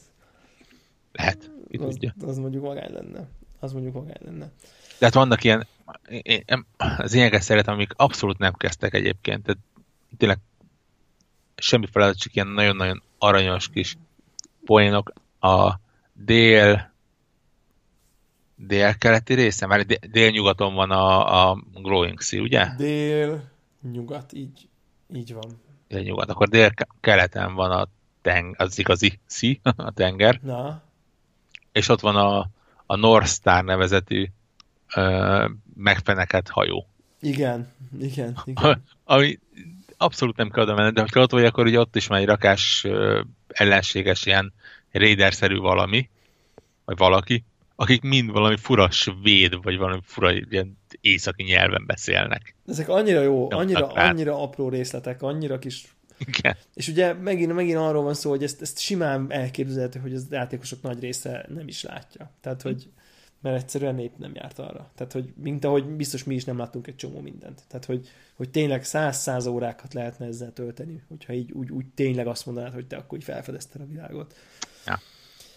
Arra gondoltam, hogy mielőtt a fősztóriára meg a frakciókra rátérünk, akkor beszéljünk egy kicsit a kompanyerekről, mert akkor a fősztóri frakciók ending az úgyis egy nagy téma, hogy ugye gyakorlatilag a játék legelején már említettük, hogy ez a Codsworth nevű robot becsatlakozik, de nem sokkal később azonnal megkapod a Dogmeat nevű kutyát. Vagy hát így nem olyan túl sokkal később, és akkor ez a két kompanyered van így nagyjából így a játék elején. És nem tudom, kivel kezdtél menni? Én Dogmeattel kezdtem menni. Én is Dogmeattel kezdtem menni, és így az érzem, hogy nagyon sokszor előfordult a játékban, hogy na jó, ez annyira jó az a companion, hogy ezzel fogok menni egész végig. Tehát, hogy ezt így többnél éreztem, mert hogy így amikor így, ugye Codsworth is így, tudod így, hát baszki, ezt 200 éve itt vár rám, hát nincs az Isten, hogy ne őt vigyem magammal, tudod. És itt megint nekem ez a kettőség nagyon jó companion-öket csináltak. Tehát, mint karakterre nagyon jó. Igen.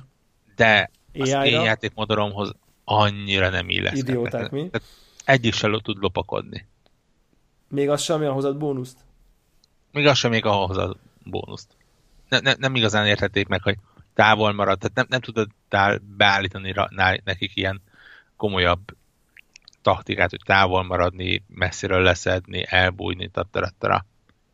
Ilyesmi. És én ezért kénytelen voltam azt csinálni, hogy megszereztem őket, elküldtem őket valahova, játszottam a játékot, és amikor az egészet befejeztem, akkor azt mondtam, jó, akkor most nézzük meg, hogy miről lehet veletek beszélni, milyen, és akkor ott elkezdtem járkálni, és ilyen-olyan kisebb küldetéseket megcsinálni. De akkor így nem is tudtál ilyen nagyon kifejleszteni ilyen affectionöket, nem mindegyikkel?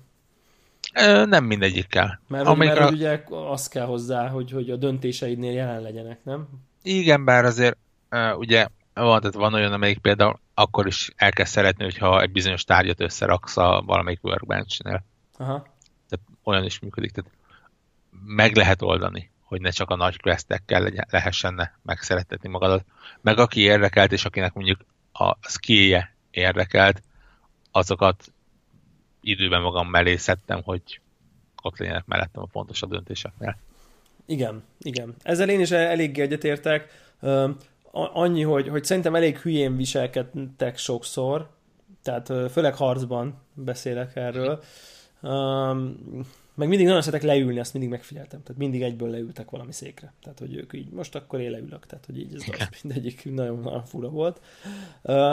De mondjuk legalább, és néha egyébként el is vesztek, meg nem tudom én, de hogy mindez így egyrészt nem tudtak végleg meghalni, ami tök jó. Tehát, hogy legalább nem tudtad eltörni őket ilyen szempontból. Másrészt meg, ha be is ragadtak, meg el is vesztek, akkor így egy fast travel ide-oda, és legrosszabb esetben a kiinduló ponton így újra ott voltak. Tehát, hogy így kvázi én nem nagyon tudtam őket így végleg elveszteni, hogy akkor na, ez hova tűnt. Tehát, yeah. Ugye ezért nem annyira kellett aggódni. Mondjuk én kevésbé voltam lopakodós, én így igazából mindent csináltam. Tehát, hogy valamit sniperrel oldottam meg, de például az ilyen szűk helyeken rengeteget shotgunoltam. Tehát nagyon-nagyon az volt így a módszerem, hogy így berohanni, vetsz, shotgunnal fej. Uh-huh. Tehát ez így, és akkor így nyilván egy-két lövés volt így nagyjából mindenki, de imádtam a hangtompító pisztolyot például. Tehát valamiért annyira feelingesnek tartottam, hogy amikor néha ritkán Power Armor-t használtam, és akkor Power Armor-ral és hangtompítós pisztolyjal nyomulni. Tehát, hogy így... Nekem vagy sniper, vagy hangtompítós pisztoly. Jó erősen felfejlesztett hangtompítós pisztoly. Aha, nekem is volt egy ilyen brutál. És annyira vicces, hogy ilyen kis csúzli hangtompítós pisztoly, és így robbannak szét az ellenfelek tőle. Tehát így... Igen, és megmondom őszintén, hogy kicsit meg is lepődtem azon, hogy míg Dogmeat ugye eléggé masszív reklámkampányt kapott, ugye ez volt az egyik nagy... Hát az ideje a kutya éve videójátékokban, tudjuk. Mad Max-el játszom, ott is ott a kutya, tehát... És ugye ez volt benne minden promóban, hogy a képeken is, igen. Ahhoz képest sokkal jobb a kampányok is voltak. Igen, tehát a Dogmeat-tel ugye azt mondom, hogy ugye ez, amit mondtam, hogy Codsworth, hát 200 éve vár rám, hát biztos, hogy végig vele megyek, na jó, de hát mennyire cuki ez a német juhász, ilyen nagy, mély, barna szemek, hát tuti, hogy végig ezzel megyek. És aztán így rájöttem, hogy így oké, tehát azon tudja a kutya tökéletesen használatlan a harcba, oké, nem fejlesztettem fel a pörkét, de hát de még egyet szerintem raktam is rá erre a lebénítja, ráugrik, vagy nem tudom, micsoda, de így semmi változást nem tapasztaltam, tehát tök hamar meg így elfáradt, hogy így elfogyott az életere, és akkor így lefeküdt gyógyulni, de és a probléma az volt, hogy ugye nem tudja kommentálni az eseményeket, és a kompanyerökben pont nem érdekelt a harci képességük egyébként, mert elég haszontalanok voltak, bár én azt is később jöttem rá, hogy lehetett nekik adni fegyvert, meg nem tudom miket, tehát hogy elvileg azokat lehetett rá aggatni, meg én az inventoriukat se használtam hülye módon, tehát egyébként azt már elhibázottnak tartom így utólag, de hogy maga egy a reakciójuk a környezetre, meg a te cselekedeteikre, hát az volt pont a lényeg, és ugye ezt egy kutyánál ezt értelemszerűen elveszíted. Tehát tök jól reagálnak egyébként mindenre, meg jókat lehet velük beszélgetni egy csomószor, szóval így rendesen ilyen tök jó beszélgetések zajlanak. Úgyhogy emiatt így végül a kutyát így nagyjából, amikor erre rájöttem, akkor onnantól így nem is használtam többet. Tehát, nagyon szép kutyaházat, meg kiskertet építettem neki. Abszolút, teljes egészében. Azt teljesen én is azt csináltam, de sajnos ez nem. Na és akkor hogyha így a kutyát, akkor így nem is volt akkor szerint neked olyan, akivel így nagyon mentél volna? De... 2 is, akinek abszolút kifejlesztettem a nagyon szeret skilljét, vagy perkjét. Aha. Ugye az egyik az, ami szerintem mindenkinek, aki a Fallout 4-en játszott, az ugye a Nick Valentine, aki gyakorlatilag szerintem onnantól kezdve, hogy meglátja valaki, onnantól kezdve ő csak imádni lehet. A másik pedig a Deacon volt. Deacon, aha. Akit én személyesen nagyon-nagyon megszerettem.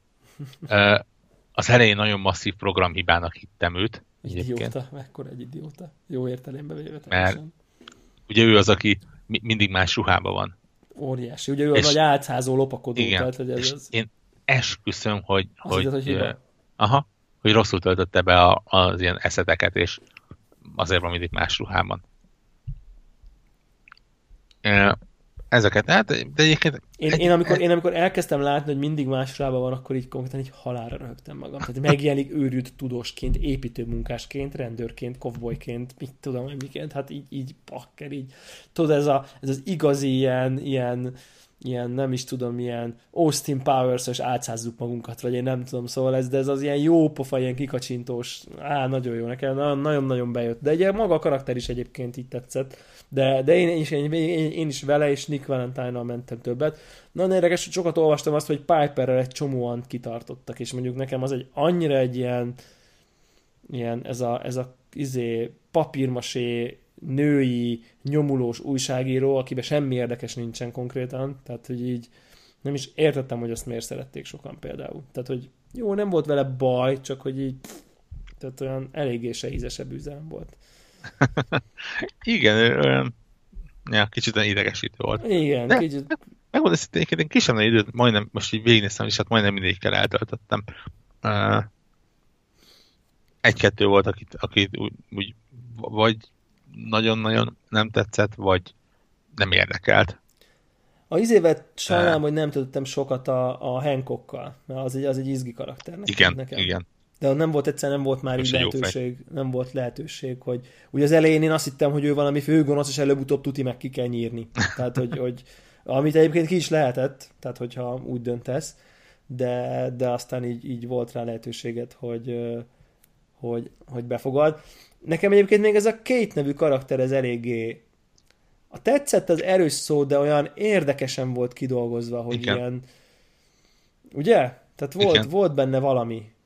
Meg az egész sztória, hogy hozzánk. Igen. Tehát egy kicsit ilyen picit primitív, meg ilyen bumburnyák, vagy hogy mondják ezt? Nem bumburnyák, hanem inkább ilyen...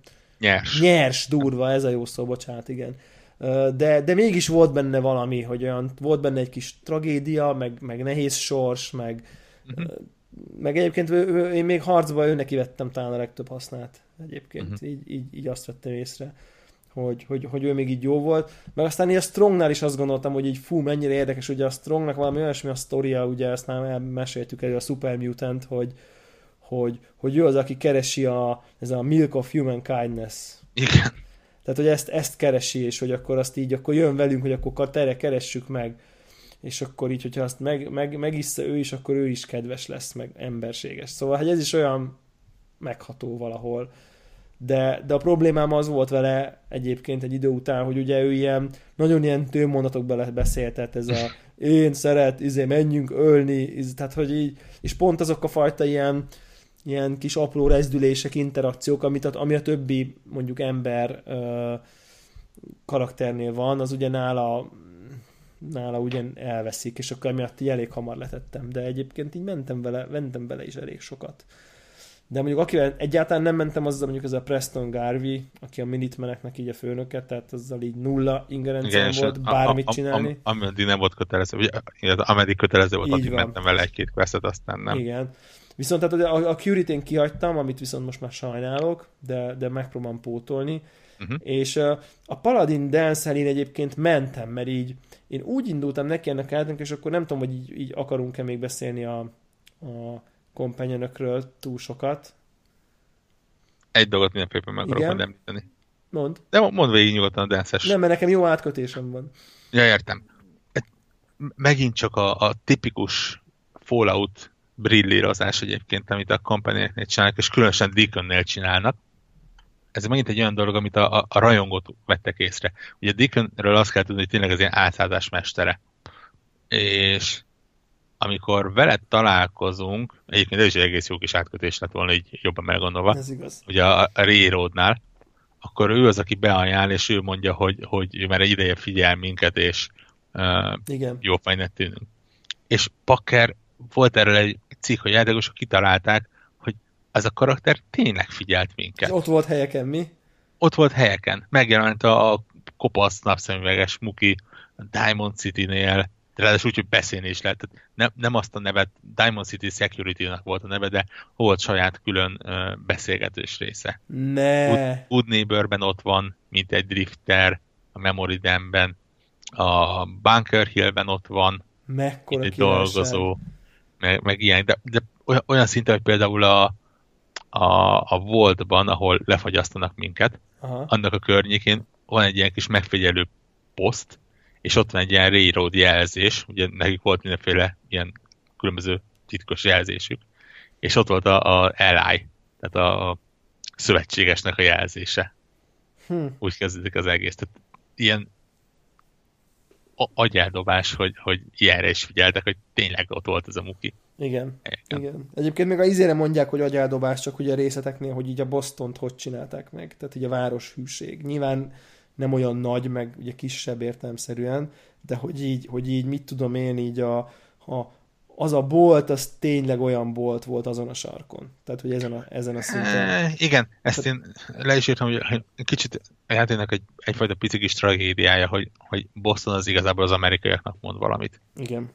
Tehát én megmondom őszintén, hogy ugye ezt nem tudjuk értékelni annyira. Igen, elkezdtem utána olvasni, hogy ott mi történik, és tényleg tök jó helyszín, mert teli van amerikai történelmi dolgokkal, csak éppen azért, mert amerikai történelem nekünk egy Las Vegashoz képest, vagy egy Washingtonhoz képest annyira nem. Igen, mi nekünk ez kevésbé. Meg ugye a bosztoniak mondják, hogy tényleg nem csak ilyen historikus szempontból, hanem hogy tényleg mész azon az utcán, akkor azon az utcán tényleg van egy olyan bolt. Tehát, hogy még ilyen adott esetben ilyen szinten is, hogyha mondjuk van egy olyan könyvesbolt egy sarkon, ami már 150 éve könyvesbolt, és minden valószínűleg szerint 150 év múlva is könyvesbolt lesz, akkor ott egy könyvesboltnak vannak így a romos maradványai. Tehát, hogy ilyen szinten még erre is figyeltek egy csomó helyen. Tehát, ami tényleg már csak azok előtt tisztelgés, aki konkrétan utcaszinten ismeri Bostont. Tehát, hogy egészen őrületes részesség. Nyilván ez a rengeteg pénz, meg rengeteg idő, meg rengeteg ember teszi lehetővé, de ezzel együtt szerintem ez is azért marha jó. marhogy dolog. Na, és akkor az én átkötésem is hasonló akart lenni, mint a tiéd, hogy ugye van ez a Paladin Dance nevű karakter, és akkor itt térjünk is át kicsit a frakciókra, meg a fő sztoriszára, hogy ezt már említettem, hogy én így elég hamar belefutottam a Brotherhoodba. És akkor azt gondoltam, hogy így, igen, én az előző részekben azért én eléggé ilyen Brotherhood szimpatizáns voltam, mert ezek ilyen egyenes gyerekek, tudod így, minden világos, oké, kicsit néha fajgyűlölök, de hát ezzel együtt lehet élni, de hogy így tudod, világos az értékrend, ott a technológia, nem nincsenek ilyen nagy cselszövések, meg hátbatáma, tehát hogy egy ilyen világos viszonyrendszer van, és kapsz Power Armort, ez általában nekem így elég volt így nagyjából. Ahhoz, hogy így a korábbi részekben így velük mindig így szimpatizáljak. És ezért így jön a Paladin Dance, és akkor akkor nyomulok vele, meg nem tudom én. És így aztán kezdem állni, hogy ez egy seggfej, ez a Paladin Dance, tehát ez egy ilyen, tényleg egy ilyen igazi, ilyen karótnyelt, rossz, közlegény, ezt csináld, azt csináld, és a korábbi részéből ez a közlegényezés, az valahogy nekem annyira nem jött le, vagy nem jött át inkább, és akkor utána, amikor így ment tovább ez a Brotherhoodos vonal, akkor így rájöttem, hogy ezek főleg a főnökük, hát egy ilyen súnyi, hataloméhes Napóleonnak tűnt nekem konkrétan. És így rájöttem, hogy hát ezek baromi antipatikusak. Tehát, hogy így ez az egész Brotherhood-ság, és azért már így kezdtek nagyobba gondolkodni. Nekem valahogy mindig az volt bennem, hogy így jó, így elvannak a maguk kis ilyen bunkereibe, és akkor így védik magukat, meg az embereket, meg nem tudom én, de most már azért így sokkal agresszívebbnek tűnt. Ahogy hozzád hasonlóan nekem is egyre inkább antipatikus lett maga a Brotherhood, annyira kezdtem megkedvelni Dance-t egyébként. Aha. Főleg azon a ponton, ahol, és tök jó, hogy spoilerkasz, mert ez tényleg elég merész spoiler, ahol konkrétan azt a feladatot kapjuk meg, ugye, hogy végezni kell vele. Aha. Mert hogy szintetikusnak hiszik. Úgyhogy még ő maga se tud róla. Igen, na és én már ideig nem jutottam elképzelni. Uh-huh. Ez ugye a Brotherhood questline-nak az egyik pontja. Na. És én ezt így hallgattam egy másik ilyen spoilercastet, és akkor ott ezt elspoilerezik, hogy ő egy szint, és akkor így rájöttem, hogy igen, valószínűleg azt történt, hogy annyira antipatikussá vált a Brotherhood, hogy így nem csináltam a questline-t tovább. Hm? És így emiatt ebbe én nem is futottam bele. Tehát, hogy ő egy szint. Pedig azért mennyire, milyen izgi lett volna. Hogy zajlik ez egyébként? Vagy mi történik? Semmi. Tényleg annyi, hogy a Brotherhood vezető, akinek a neve nem jut most eszembe, ad egy questet. Először is letol minket, hogy talán árulók vagyunk, vagy mi van velünk, mert hogy Dance-el dolgoztunk sokat, akiről kiderült, hogy szintetikus, és ő elmenekült valahol, és kicsit nyomozni kell utána ezt, azt megkérdezni. Maxson. Az, igen. A Dance-nek az egyik beosztottja, akitől kaptunk küldetéseket ott a rendőrösen, a hölgy, az beszél velünk, hogy nem hihetjük, hogy ő ilyen, és próbáljuk meg elkerülni. Én megmondom, hogy megtaláltam, és akármennyire is próbáltam elkerülni, lehet, hogy meg lehet csinálni, lehet, hogy nem volt elég magas a karizmám hozzá, de folyamatosan úgy beszélt, hogy ő se hiszi magára, hogy szintetikus, nem tudja elképzelni, nem érzi magát annak, de ez a feladatunk, hogy végezzünk fel, akkor ő mindent meg fog tenni, hogy igenis végezzünk vele. Tényleg? Tehát, aha. És kész, tehát szó szerint le kellett lőnöm a végén, pedig tényleg abszolút nem akartam. Úgyhogy ott kicsit ott volt az a pont, ahol ha nem a én alapból az első nekifutásra nem a Brotherhood questline-t. Igen? Aha, most csak így utána olvastam. Azt mondom, valószínűleg nem volt elég magas a karizmám hozzá. Én első körben nem a Brotherhood questline-t csináltam meg, tehát ővel csak akkor foglalkoztam, amikor x-edik nekifutásra ezrezni akartam játékot. Nem, tehát mondjuk úgy, hogy tehát most picit, amikor így beszélünk, akkor mondjuk így beszéljük a te első végjátszásodat most, amikor, mert nyilván már a választásaid szempontjából, mert a többi választásod az értelemszerűen egy ilyen komplecionista felfogásból jön, nem pedig az, hogy te mit szeretnél, vagy mi érdekel. Jó eséllyel, hogyha a Brotherhoodot kezdem el, akkor valószínűleg ez lett volna az a pont, ahol azt mondom, hogy oké, akkor én mindentől kezdve nem ővel. Na, ezek seggfejek, mi? Uh-huh. De tényleg, abszolút. Tehát, hogy én ugye nem jutottam el ide, és egyébként ezt így utólag egy kicsit így sajnálom is. A karizmáról még így annyit szerintem, hogy az viszont egy öngól a játékban, hogy érted így, mindig volt nálam egy napszemű, meg egy paróka, meg egy viselet öltöny, és akkor azzal így azonnal, ha azt így felkaptam, akkor 11-eset a karizmám, és az összes karizma csekkem sikerül. Igen. Mert ugye 10 fölött nagyjából minden sikerül, és akkor így most annak miért, tehát hogy miért teszik ki a játékost annak, hogy így ugye játszok, jön egy beszélgetés, látom, hogy karizma jön, kilépek, visszatöltöm az állást, felveszem a maskarát, beszélgetés, meggyőz, visszaöltöz. Tehát, hogy ez tehát nem akarhatta egy játéktervező, hogy én egy játék során mondjuk 98-szor vegyek fel egy öltönyt, majd rögtön utána vegyem vissza a páncélt. Nem? Tehát, hogy ez nem lehetett alkotói szándék. Csak valahogy szerintem nem gondoltak ebbe bele, vagy nem tudták jobban kezelni. Tehát, hogy szerintem ez egy tök totál felesleges, a végére egy halál frusztráló mechanika volt, hogy így, hogy azzal lehetett valami megoldani, hogyha ilyen quick izért szetteket raknak, hogy akkor izért, egy gomb, és akkor hirtelen öltönybe vagyok, de annak is most mi értelme? Tehát én mondjuk így, én kivettem volna a játékból azt, hogy a szép ruhák adjanak karizmát, vagy mondjuk a kalapok adjanak egyet, de többet ne. Tehát, hogy úgyhogy mindegy, ez ilyen érdekes volt. Jó, hát akkor a Brotherhoodot nagyjából így kiveséztük, tehát arra a Brotherhooddal kapcsolatban mindketten nagyjából hasonló következtésre jutottunk, és akkor hát szerintem fontos megemlíteni, amit már itt pedzegettünk, hogy ugye a játék során nagyjából kiderül, ugye végig ott van az Institute nevű rejtélyes fantomszervezet, aki embereket rabol el. És ugye, bocsánat, és az összeesküvés elmélet, hogy ugye ezekből az emberekből robot elrabolja, azonos külső robotokat gyártanak, aztán beszivárognak a társadalomba, és nem sokára átveszik az uralmat. Ugye, tehát valami ilyesmi a kiindulási feltételezés az Instituttal kapcsolatban, ezt kb. Jól mondom? Igen, nagyjából. És akkor persze a feladat, hogy ezt megtaláljuk.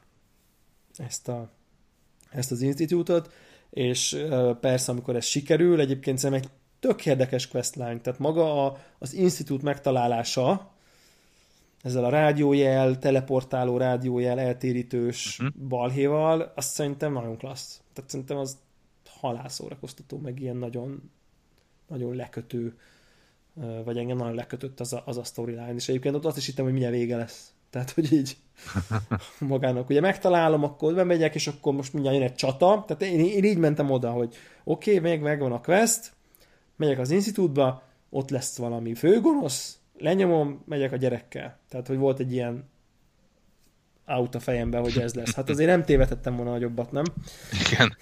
Igen. És hát itt ugye arról volt szó, hogy az Institute ez egy ilyen föld alatti sok-sok év óta működő szerveződés, aki valóban robotokat gyárt, és valóban embereket rabol, és valóban robotok szivárognak az emberek közé, de ezek a robotok így ilyen kvázi rabszolgák az ő kontrolljuk alatt, és egy ilyen csúcs technológia azzal rendelkeznek mind a robotok, mind a fegyverek, mind minden terén. És hát igazából azt úgy vélik, hogy az ő kezükben van egyedül a világ problémáinak a megoldása.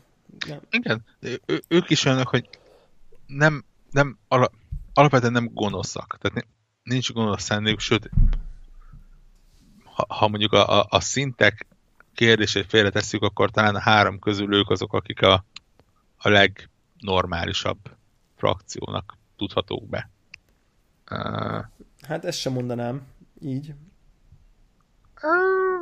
Nem tudom, tehát ők nem világuralmat akarnak, mert tehát nem egy ilyen enklévszerű. Hát ezek a beszivárgásos dolgok, azok azért ott a polgármesteri pozíciókban, meg a Brotherhoodban, azok azért nem véletlenek, szóval azért van itt azért világuralmi törekvés. De ott inkább taktika van, ugye maga az egész Institute vonal arról szól, hogy önellátók legyenek, és a többi, és a többi. És az nekem nem tűnt annyira komolynak. Viszont pont a szintetikus kérdés az, ahol megint csak velük se tudtam egész egyszerűen azonosulni. Így van, mert ugye arról van szó, hogy gyártják ezeket a lényeket, ami főleg a Nick Valentine-nal való kalandozás során kiderül, hogy ugye teljes egészében érző, gondolkodó lényekről van szó, tehát azért ez elég világosan kiderül. De hát sokszor olyanokról, akik nem tudják magukról, hogy szintetikusok. Így van, tehát annyira jók már, amivel szerintem egy full Asimov nekem már egy kicsit, most nem akarom azt mondani, hogy zavaróan és unalmasan, de hogy ezt a fajta kérdéskört tényleg Asimov több ezer oldalon keresztül így kifejti. és minden létező oldalról és lehetőségről és sztorikkal el van mesélve ez a nem tudom magamról, embere a robot, robot-e az ember, de ő is érezdem, stb. Tehát, hogy ezen, de egyébként jól van ezt feldolgozva, csak ez nem új ez a fajta dilemma, hogy tényleg a 200 éves ember, ha az ember végigolvassa, az egy kisregény, pár száz oldalot, ebbe az egész sztori tökéletesen ki van dolgozva, ahol ugye még a végén azt kívánja, hogy azt programozza magába, hogy halljon meg, mert akkor igen, azzá válik igen, igazán emberré. Tehát, hogy ugye ez van egy kicsit így megböködve ez a kérdéskör, vagy így újra előhozva, ami nem bántó szerintem, meg teljesen jogos is. És emiatt ugye, igen, nekik ez a seggfej oldaluk, hogy ők ezeket a robotokat teljesen elnyomják, és lényegében rabszolgaként kezelik, de ilyen most fel a izét, vagy ha nem mosod fel, akkor holnap kitöröllek. Tehát, hogy ugye igen, ez a... Ilyen kaliber. Igen, tehát, hogy... És ugye ennek az egész institútnak a vezetője az őszöreg szakállas gyerekünk. Ami most így, ugye nyilván ez egyik legnagyobb spoiler játékkal kapcsolatban. Fiunk.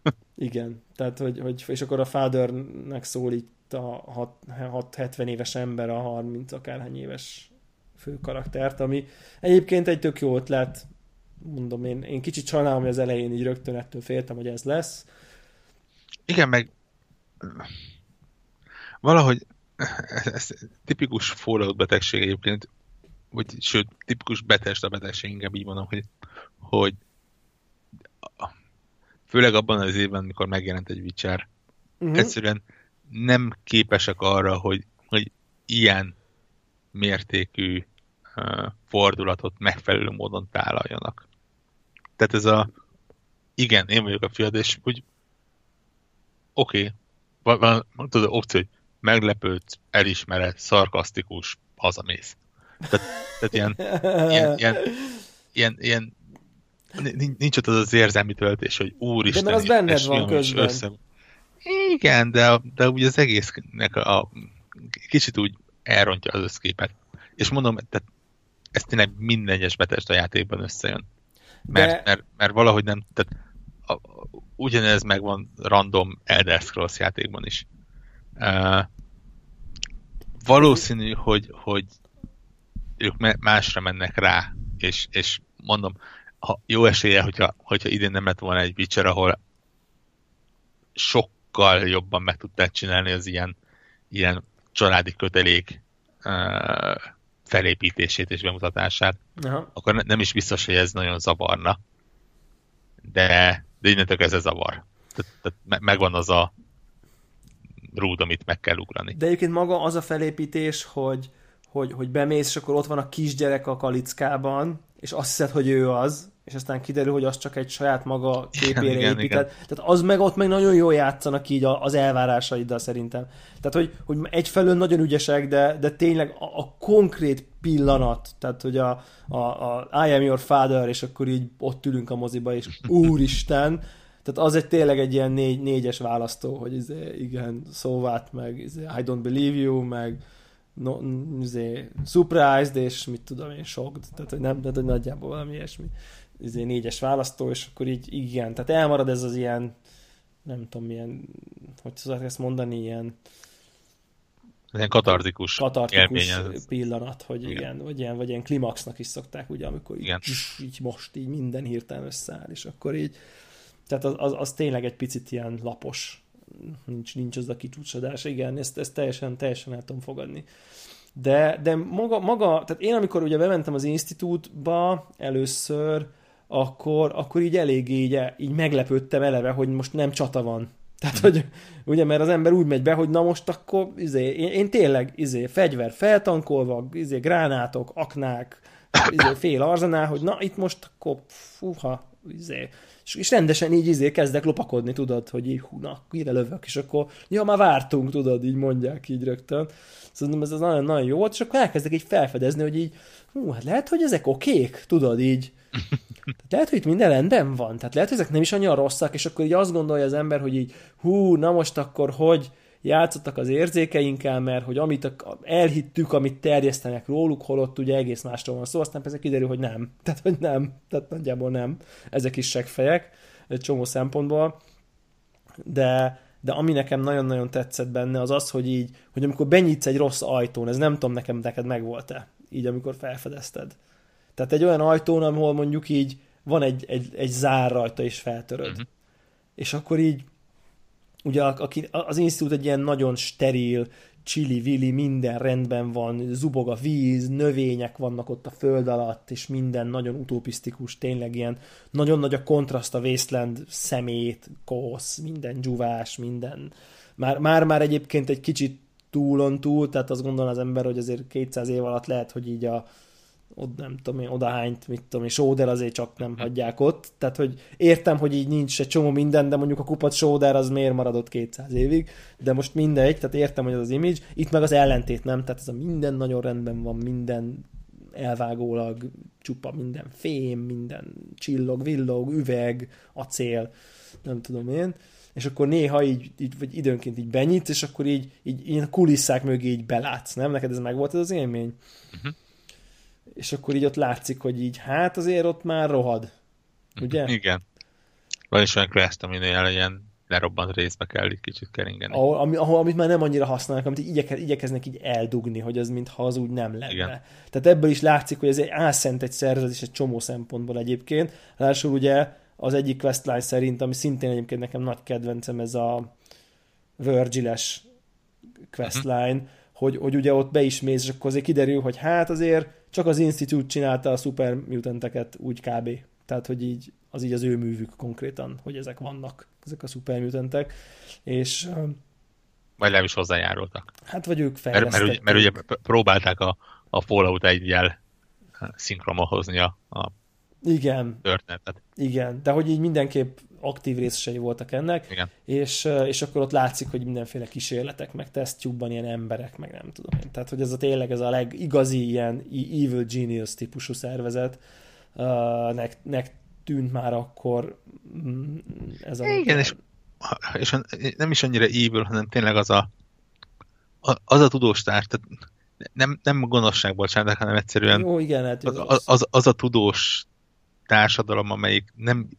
Csak a tudománnyal foglalkozik, és annak az elveit, igen. Igen, a hatásait azt nem igazán veszi figyelembe, sőt, egyáltalán nem veszi figyelembe. Hát meg mondjuk így a humanizmus, mint eszmét, igen, azt igen, így, igen. Arról így, mintha az így nem létezne konkrétan. Igen. Tehát, hogy így inkább talán ez a jó szó rá, de nagyon-nagyon tetszett ez a dualitás, hogy ott van, fölül csillog-villog mindenki nagyon pöpec, és aztán mind fizikailag mögé látsz egyébként, tehát, hogy így az a rész, ahol már annyira nem figyelnek, mert már nem ér ott senki, meg inkább az ilyen, ott a gázkísérletek voltak, az zárjuk le, tudod, ahogy azok ott már ott minden rohad, meg pókháló, meg omlik össze, meg egyébként lelkileg is ugye mögé látsz, amikor ott az egyik ugye elkezd sztrájkolni, meg bepánikol, és akkor így ki akar törni, tehát ugye és akkor ellenkezik, és akkor neked kell megoldani egy ilyen vezetői krízis gyakorlatilag.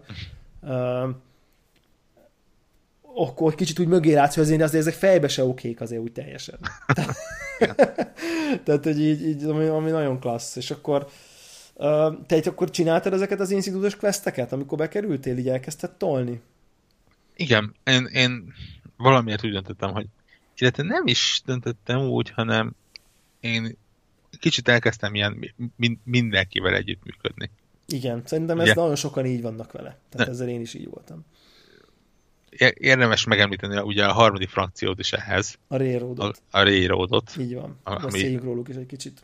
Nekem elsőre ilyen Minutemenhez hasonló marginális frakciónak tűnt. De a Minutemen az egy releváns, igazából az egy frakció, akivel konkrétan az egész játékot végigjátszatott bakker. Tehát, hogy én azt hittem, hogy ez egy tutoriál frakció. Tehát, hogy így nem igen, mert nekik nincsen beleszólásuk a végébe. Tehát abból a szempontból nekem kicsit ugye a szélére mentek. Én nem is tudtam, hogy képzeld el, hogy ők egy igazi frakció. Tehát így a végén, amikor így utána olvastam, hogy mi? Minutemen ending, mi? Ezek így vannak. Egész jó fegyvereket adnak. Igen. Ugye a Railroad az tipikusan az Institutehoz kapcsolódik a szintetikus felszabadítási front. Igen, igen. Lényegében. Igen. A hippik-lipsik. Igen, igen. Ja. Tehát ők azok, akik menekítik ki a szintetikusokat. Ővelük kell, hogy találkozz legalább addig, amíg bejutsz az Institute-ba. Ezt igaz, igen, vagy ez nem igaz? Igen. Igen, tehát a Freedom Trail Quest ezt mindenképp meg kell csinálnod? Hát... gőzem nincs. Igen, ugye most... nem látjuk annyira a mechanikát, hogy mi van, hogyha csak úgy odamész. Tehát, hogy... igen, nem vagyok biztos benne, hogy például, hogyha virgélel automatikusan, vagy magadtól találkozod, tehát fogod magad és elvándorolsz a growing színek a sarkába, mert miért ne? Megteheted. Igen. Akkor az ott nem fog valamit megsúgni, de nem tudom. Nem, ez érdekes, de valamilyen szinten ugye kell, általában az ember találkozik a Railroaddal, de minden esetre, én már úgy mentem az Institute-ba be, ja igen, mert hogy én amikor az Institute-ba először bejutottam, és akkor ott így kiderült, hogy nem öltek meg, én utána visszamentem a Railroadba, és mindent elmondtam, hogy mi történt. És akkor én a Railroadnak még így csináltam questeket. Tehát kaptam a Railroadtól questeket, hogy mit csinálják az Institute-ba. Tehát kvázi kémkedtem nekik. És ezt már nem lett volna kötelező. Tehát ezt már nem volt kötelező csinálni, nyugodtan csináltad volna az Institute által adott questeket, amiket egyébként szintén csináltam, pont mint te. De úgy én lélekben úgy éreztem, hogy azért én valójában most a Railroad kémje vagyok. Tehát ugye fejben a Brotherhooddal leszámoltam, mert hogy full idióták, tehát hogy így, és akkor én most kettős ügynökként be vagyok épülve az Institute-ba, és akkor én ezzel a úgymond ilyen szerepjátékot játszottam ott, hogy akkor én most kettős ügynök vagyok. Igen, játék ezt egyébként támogatja is egy bizonyos pontig, ugye van a Bunker Hill csata. Igen, az egy viszonylag egy ilyen központi csúcspontja egyébként magának az egész ilyen single player. Gyakorlatilag egy rakás opcionális rész, tehát ott aztán segíthetsz csak az egyik frakciónak, hogy beránthatod mind a hármat, és a végén eldöntheted, hogy akkor mégis milyen, és még ott is egyébként nem tudod olyan nagyon komolyan elrontani, hogy bármelyik frakció nagyon-nagyon megutáljon. Igen, de szerintem a Brotherhood meg az Institute közül az egyikkel össze kell, hogy veszél ott. Ott nem. Nem, ott még nem. Ott még nem. Van egy pont, ahol a játék ki is írja egyébként, hogy ezen a ponton, ha ezt megcsinálod, akkor innentől kezdve másik az haragudni fog rád. Haragudni fog rád, az úgy érte, hogy ellenségnek tekint, és ki akar nyírni. Igen, tehát, igen. Hogy ez ilyen, mindez ilyen szintre megy. Igen, egyébként a Bunker Hill-es dolog, én kicsit úgy éreztem, hogy ez egy picit így túl ambiciózus volt. Tehát, hogy amennyi változóval lehet egy játékos odaérni, nem feltétlenül logikus az, ami ott történt mindenkinek. Igen. Tehát, hogy érted, így ott vagy, és akkor így a Brotherhooddal közepesen jóba vagyok, így hivatalosan csak abba hagytam a questeket, a többiekkel elég jóba vagyok, ők hárman egymásra ülnek, és akkor én ott állok az egésznek a közepén, mert ott minden megérkezik, ugye tényleg, tehát a szintek lövik a Railroadot, megérkezik a Brotherhood, és elkezd mindenkire lőni, tehát ez történik konkrétan. Igen, viszont mivel te mindegyikkel... Ezért rád senki nem lő. És te bárkit megölsz, így egy-egy embert, az valahogy azt ők nem reagálják le. Tehát, hogyha egy ilyen Svájcot játszol nagyon végig, mint ahogy én mondjuk játszottam így nagyjából az utolsó pillanatig, amíg csak lehetséges volt, akkor így mondjuk a Bunker Hill csatá ilyen egészen furcsa lesz. De ott a végén ugye valamit ott dönteni kell. Igen, és még ott is mondom, nem tudom, hát nagyon tudatosan kell menni ahhoz, hogy elrontsad, inkább így mondom. Mert ugye ott lehet a szinteket megölni, megmenteni, sok mindent lehet. És mit csináltál a szintekkel? Nem tudom már. Lehet, hogy fejbe lőttem mindegyiket. Mekkora egy lelketlen belülhalott. De nem vagy. Biztos, nem tudom. Nem, azt hiszem, hogy az volt a baj, hogy igen, ott volt, ahol nem igazán értettem, hogy pontosan mit kellett volna csinálnom. Tehát olyan szinten, hogy ott álltam a szinteken, mindegyik megköszönte, hogy rendben, oké, jó vagyok velük, és pont ezért, mivel teli volt az egész opcionális részekkel, még úgyis, hogy megköszönték, ott volt a fejük fölött a marker, hogy velük valamit csinálni kell. Igen. És úgy jó, hát akkor biztos, ha nem ezt, akkor lelődni őket, vagy valamit. Mert ugye beszélni nem lehetett velük. Aha. és tényleg teljesen véletlenségből semmi rossz, tehát nem gyűlöltem őket, semmi ilyesmi, egyszerűen le akartam tudni a questet. És ez a korszert akkor te megölted? Ugye, mert a Railroadtól meg az a questet, hogy öld meg ezt a korszert. Lehet, hogy azt is megöltem. Aha.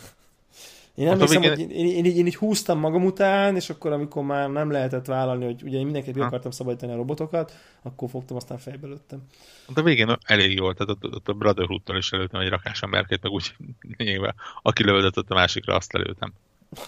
És ez egy ilyen fura quest volt szerintem, tehát ez inkább nem sikerült annyira túl. Igaz, talán túl ambiciózus szó a jó szó rá, hogy ezt már nem tudta kezelni a játék. Igazán, logikusan ott. És ugye még onnan is vissza lehet hozni például az Institute-ot. Tehát igen, ott vissza.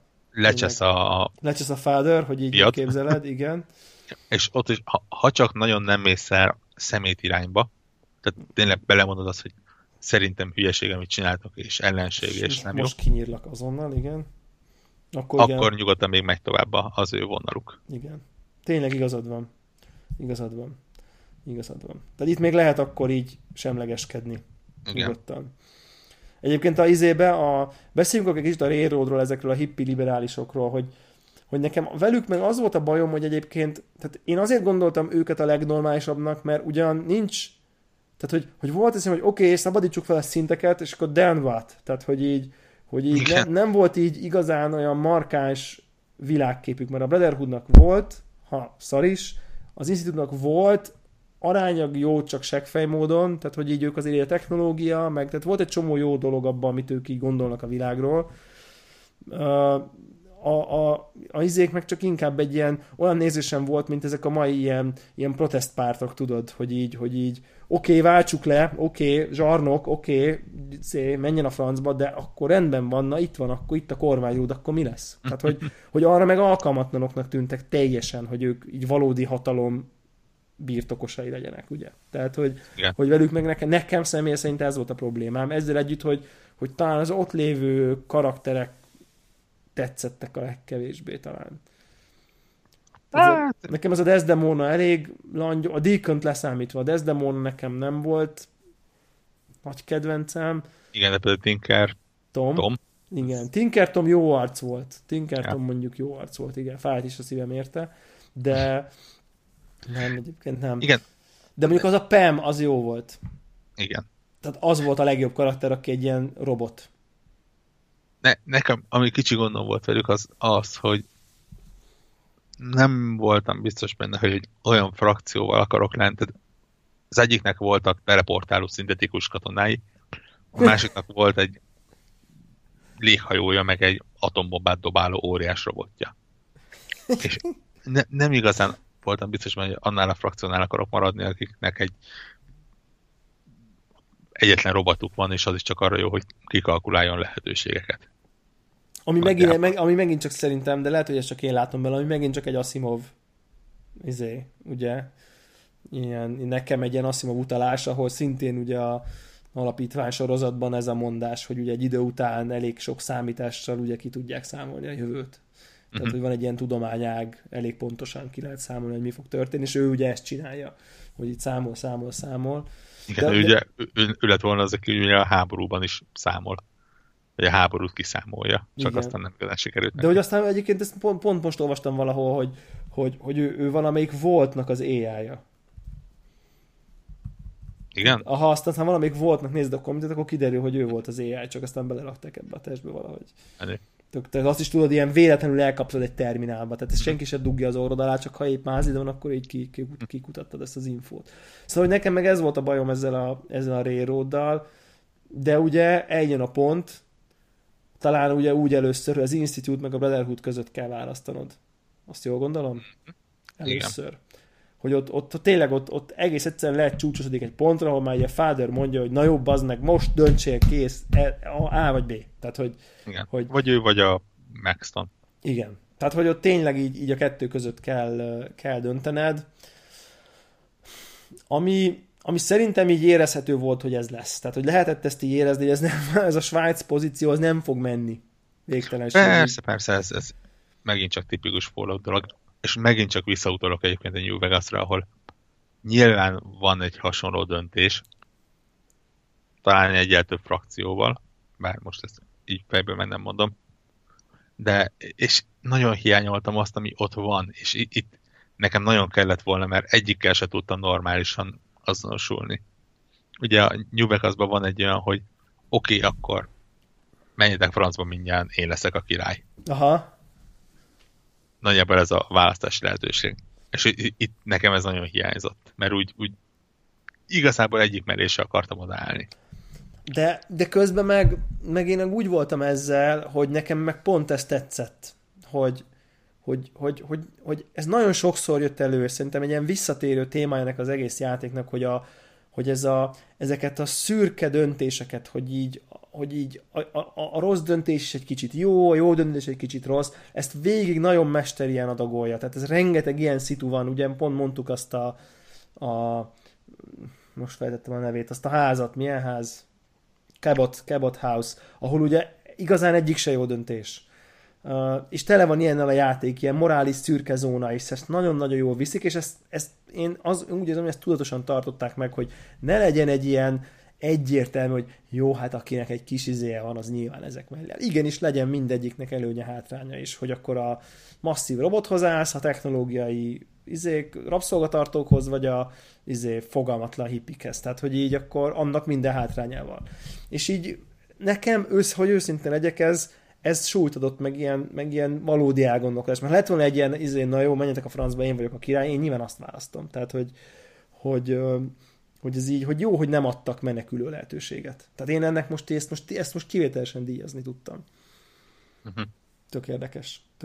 Viszont az kicsit, tehát ugyanakkor meg azt bánom, hogy ennyire videójátékosra kellett a döntés aktusának magának sikerülnie, hogy na akkor A vagy B. Tehát, hogy nem sikerült valahogy jobban egy ilyen nem tudom, hogy egyszer csak úgy megtörténik, hogy most akkor elövöd, vagy nem, és akkor érted, hogy valami drámaibb legyen, ahelyett, hogy egy ilyen most akkor válasz ki. Tehát, igen. Tudod, tehát, hogy így valahogy nagyon ilyen, igen, tehát ez egy olyan nagyon videójáték. Azt tudnám mondani, hogy itt nagyon éreztem, hogy ez most nem egy igazi, tehát ez egy döntés, de most egy videójátékban, sztoriban, a branching storyline-ban el kell mennem az egyik vagy a másik irányban. Így akarnám mondani. Tehát nagyon sütött arról, hogy ez most egy ilyen pont. És ezt én egy kicsit sajnálom, mert a többinél nem volt ennyire ott, de és ugye nagyon azonnal onnantól kezdve a másik frakció konkrétan ki akar nyírni. Tehát sőt, meg is kapott questnek, mondjuk én például megkaptam questnek, hogy na, akkor iránya Predwin, vagy az úgy hittek a léghajónak a nevét, vagy valami ilyesmi. Predwin. Na, akkor iránya Predwin, és nyírj ki mindenkit konkrétan. Az egészen. Igen. Hogy effektív genocidium most. Tehát, hogy így, ugye. És ez mindegyik megvan. És ez mindegyik... Sőt, ugye a Railroad ebből a szempontból a nagyon durva, mert ott konkrétan kétszer van meg. Mármint? Ja, hogy ott ő kettőt nyilat ki veled, vagy mi? Hát mert ott ugye neki mész a Brotherhoodnak is, meg neki mész az Institute-nak. De engem az Institute úszított rá a Brotherhoodra. Meg aztán a Railroadra. De közben a Railroad nyilván az Institute-ra. Tehát, hogy ugye ezek így voltak.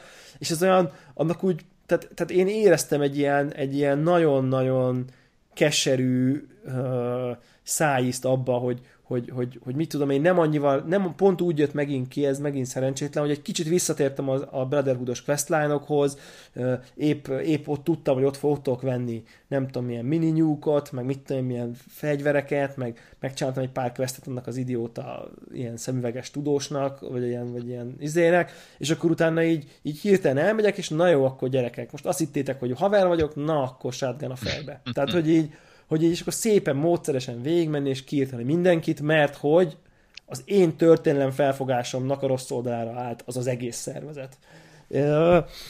És ez az elég kemény volt. Tehát, hogy így ez így hat, én úgy rám ez így hatott valamennyire.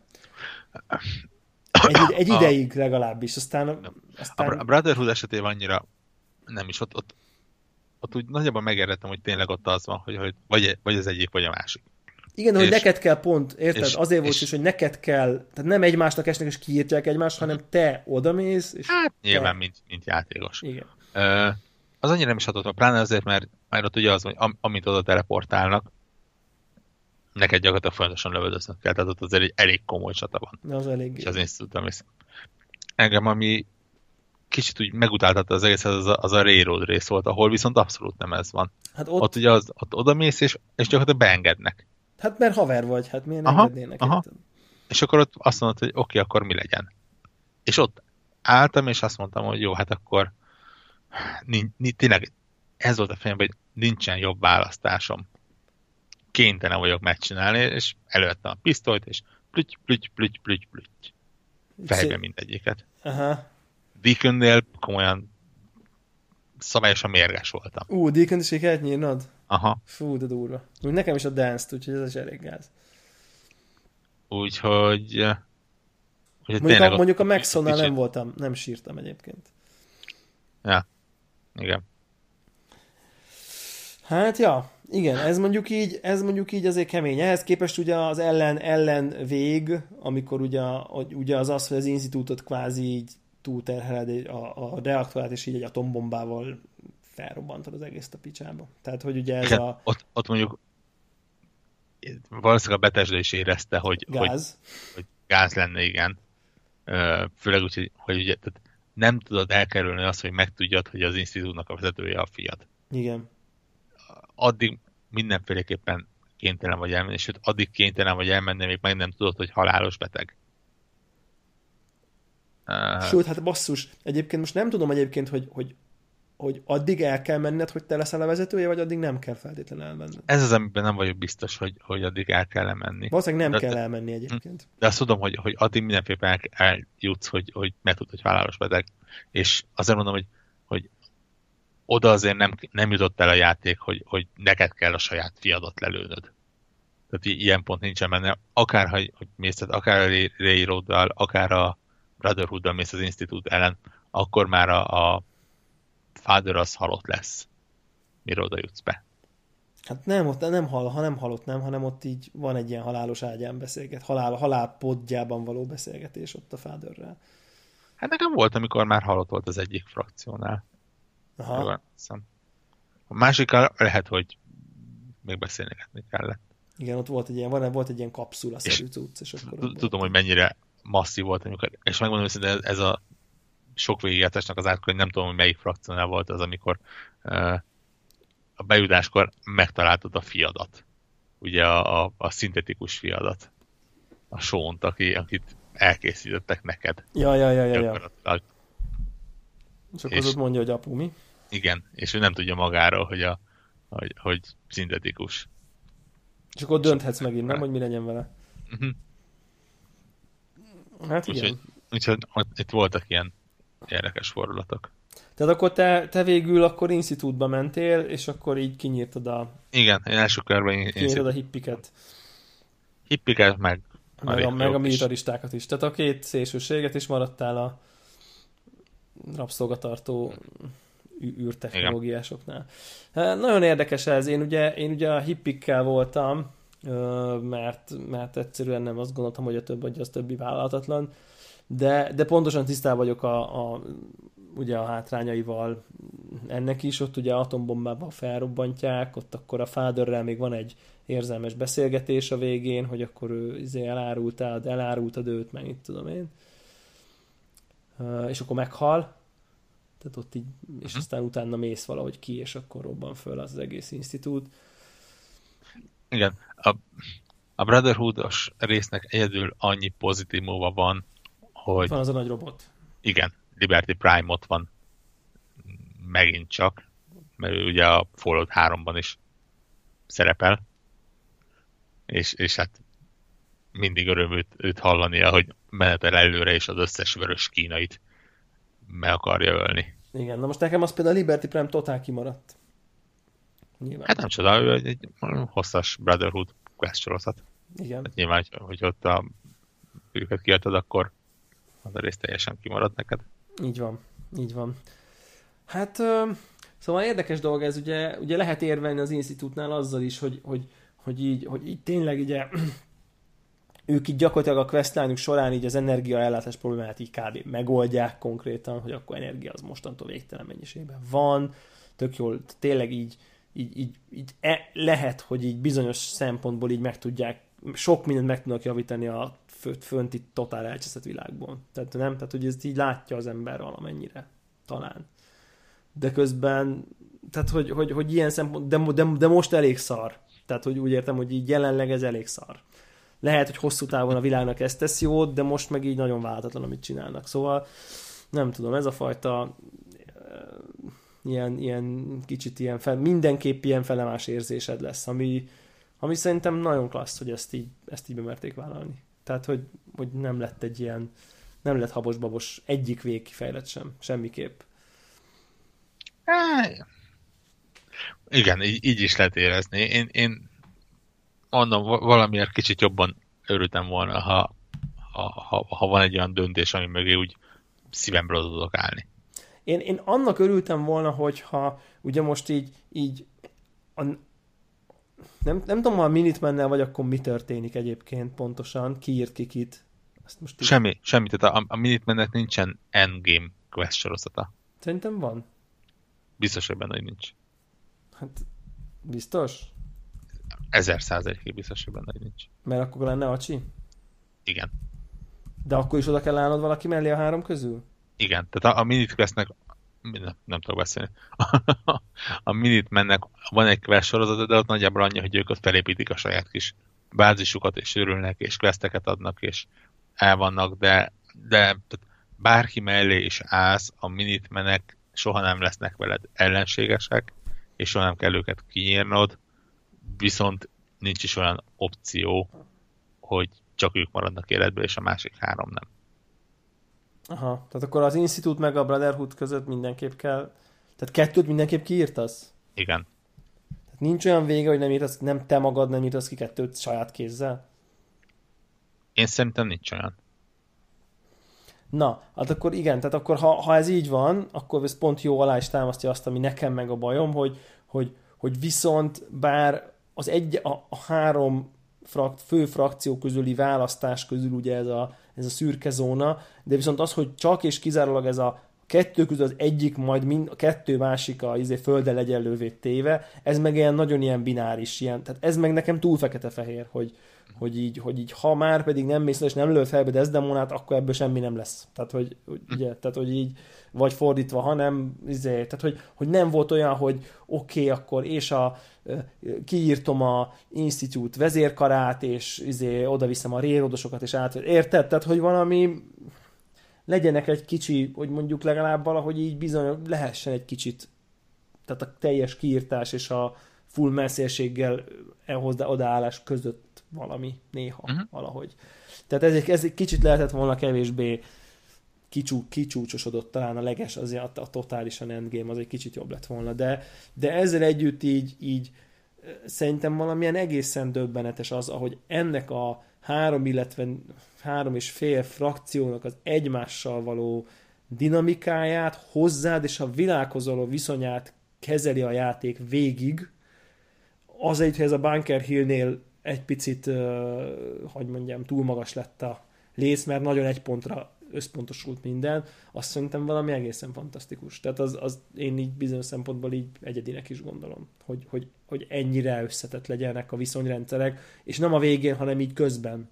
Hogy te közben mész, és a Brotherhood, és akkor ott is, és annak is van értelme, és közben ennek is, és azt lereagálja ez, meg azt, tehát hogy ez valami elképesztően döbbentesen bonyolult el, tehát nem, hogy így minden questnek, minden egyes lehetséges csillagállásnál legyen értelme.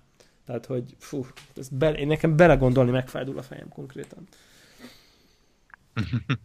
Hát igen. Hogy mennyire bonyasz lehetett ugye felkészülni arra, hogy és ha a hülye játékos még nem ment oda az apjához, de már a Brotherhood összes questet még csinálta, és akkor mit mond a Railroad, tudod? Most ilyen hülyeségeket mondok csak. Tehát, hogy így melyik utal. De valahogy egyébként a Brotherhood is ráúszít téged a Railroadra, meg tehát valahogy így minden így lerendeződik. Egyébként. Bár megmondom őszintén, most, hogy rákérdeztél, pletykálnak egy Minutemen endgame quest sorozatról.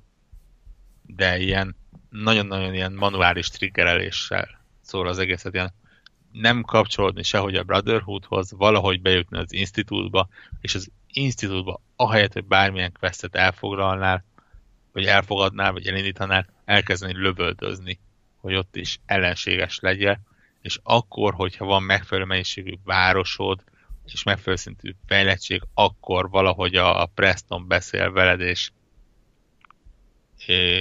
és valahogy lehet valamit csinálni. De ez akkor valami nagyon-nagyon fura, ilyen titkos befejezés lehet. Hát én most így csak beírtam, és így bejön a YouTube-on, hogy Minutemen Ending. Tehát egyébként YouTube videó. Tehát, hogy így, ez így valahogy így létezik. Mm. Tehát, hogy én úgy tudom, hogy van ilyen. Ez érdekes. Most akkor ilyet írnak, hogy Father-t fejbe kell lőni, meg mit tudom én, tehát, hogy így vannak. Mm. Nem, mondjuk azon a ponton a Minutemen is elveszteni a... De nem, hanem csak azzal triggereled. Ja, értem. Igen. Minutemen Ending. Mondjuk ettől függetlenül a Minutemen az, amelyik nekem mind a három endingnél túlélte. Mert, hogy... kell építeni 8 települést, és össze kell veszni az Institute-tal. Ennyi. Há. És kapsz valami holotépet, amivel az Institute komputeréből le kell tölteni a dolgokat, és akkor meg kell védened a castle-t. Fura. Na, majd egyszer megnézem ezt is. Majd utána el kell pusztánod a Brotherhoodot. Ugye van tehát a nap végén megint ott maradunk, hogy 2-t ki kell írtani. De mondjuk viszont akkor a Railroad megmaradt. Tehát, hogy... nem biztosítás. Jó, de... Tehát, hogy mondjam. De igen. Tehát 2-t ki kell, a 3-ból 2-t ki kell írtani. Tehát, hogy az annélkül ugye... Tehát, hogyha mondjuk ha a Minutemen-t is külön frakciónak nézzük, akkor azt lehet mondani, hogy a 4-ből 2-nek minden egyes esetben pusztulnia kell. Igen. Mert nekem a fordítottja is megvolt. De a Minutemennek meg sose kell pusztulni, ezt szóval igen, azt nyugodtan mondani, hogy a 3-ból kell 2-nek pusztulnia. Igen. Érdekes ez. Igen. Szóval ez nagyon, nagyon érdekes, és hát szerintem egy nagyon, nagyon izgalmas élmény volt egyébként ezen így végigjátszani, meg végigmenni, meg végigélni, ami...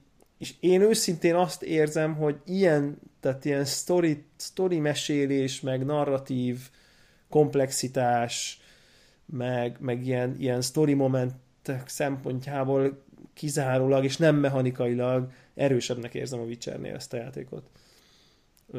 Összességében. Tehát ha most félrevesszük azt, hogy így most tényleg, tehát a mechanikával nem foglalkozunk, csak mint ilyen... Én nem tudom, Lehet, hogy elfogult vagyok. De nem hiszem, hogy elfogult vagyok. Nem, nekem valószínűleg más az ízlésünk. Igen. A Witcher az sokkal emlékezetesebb. Még úgy is sokkal emlékezetesebb, hogy a Witcher az év elején volt, ez pedig az év végén volt. Tehát effektíve erre jobban kellene emlékeznem. Aha.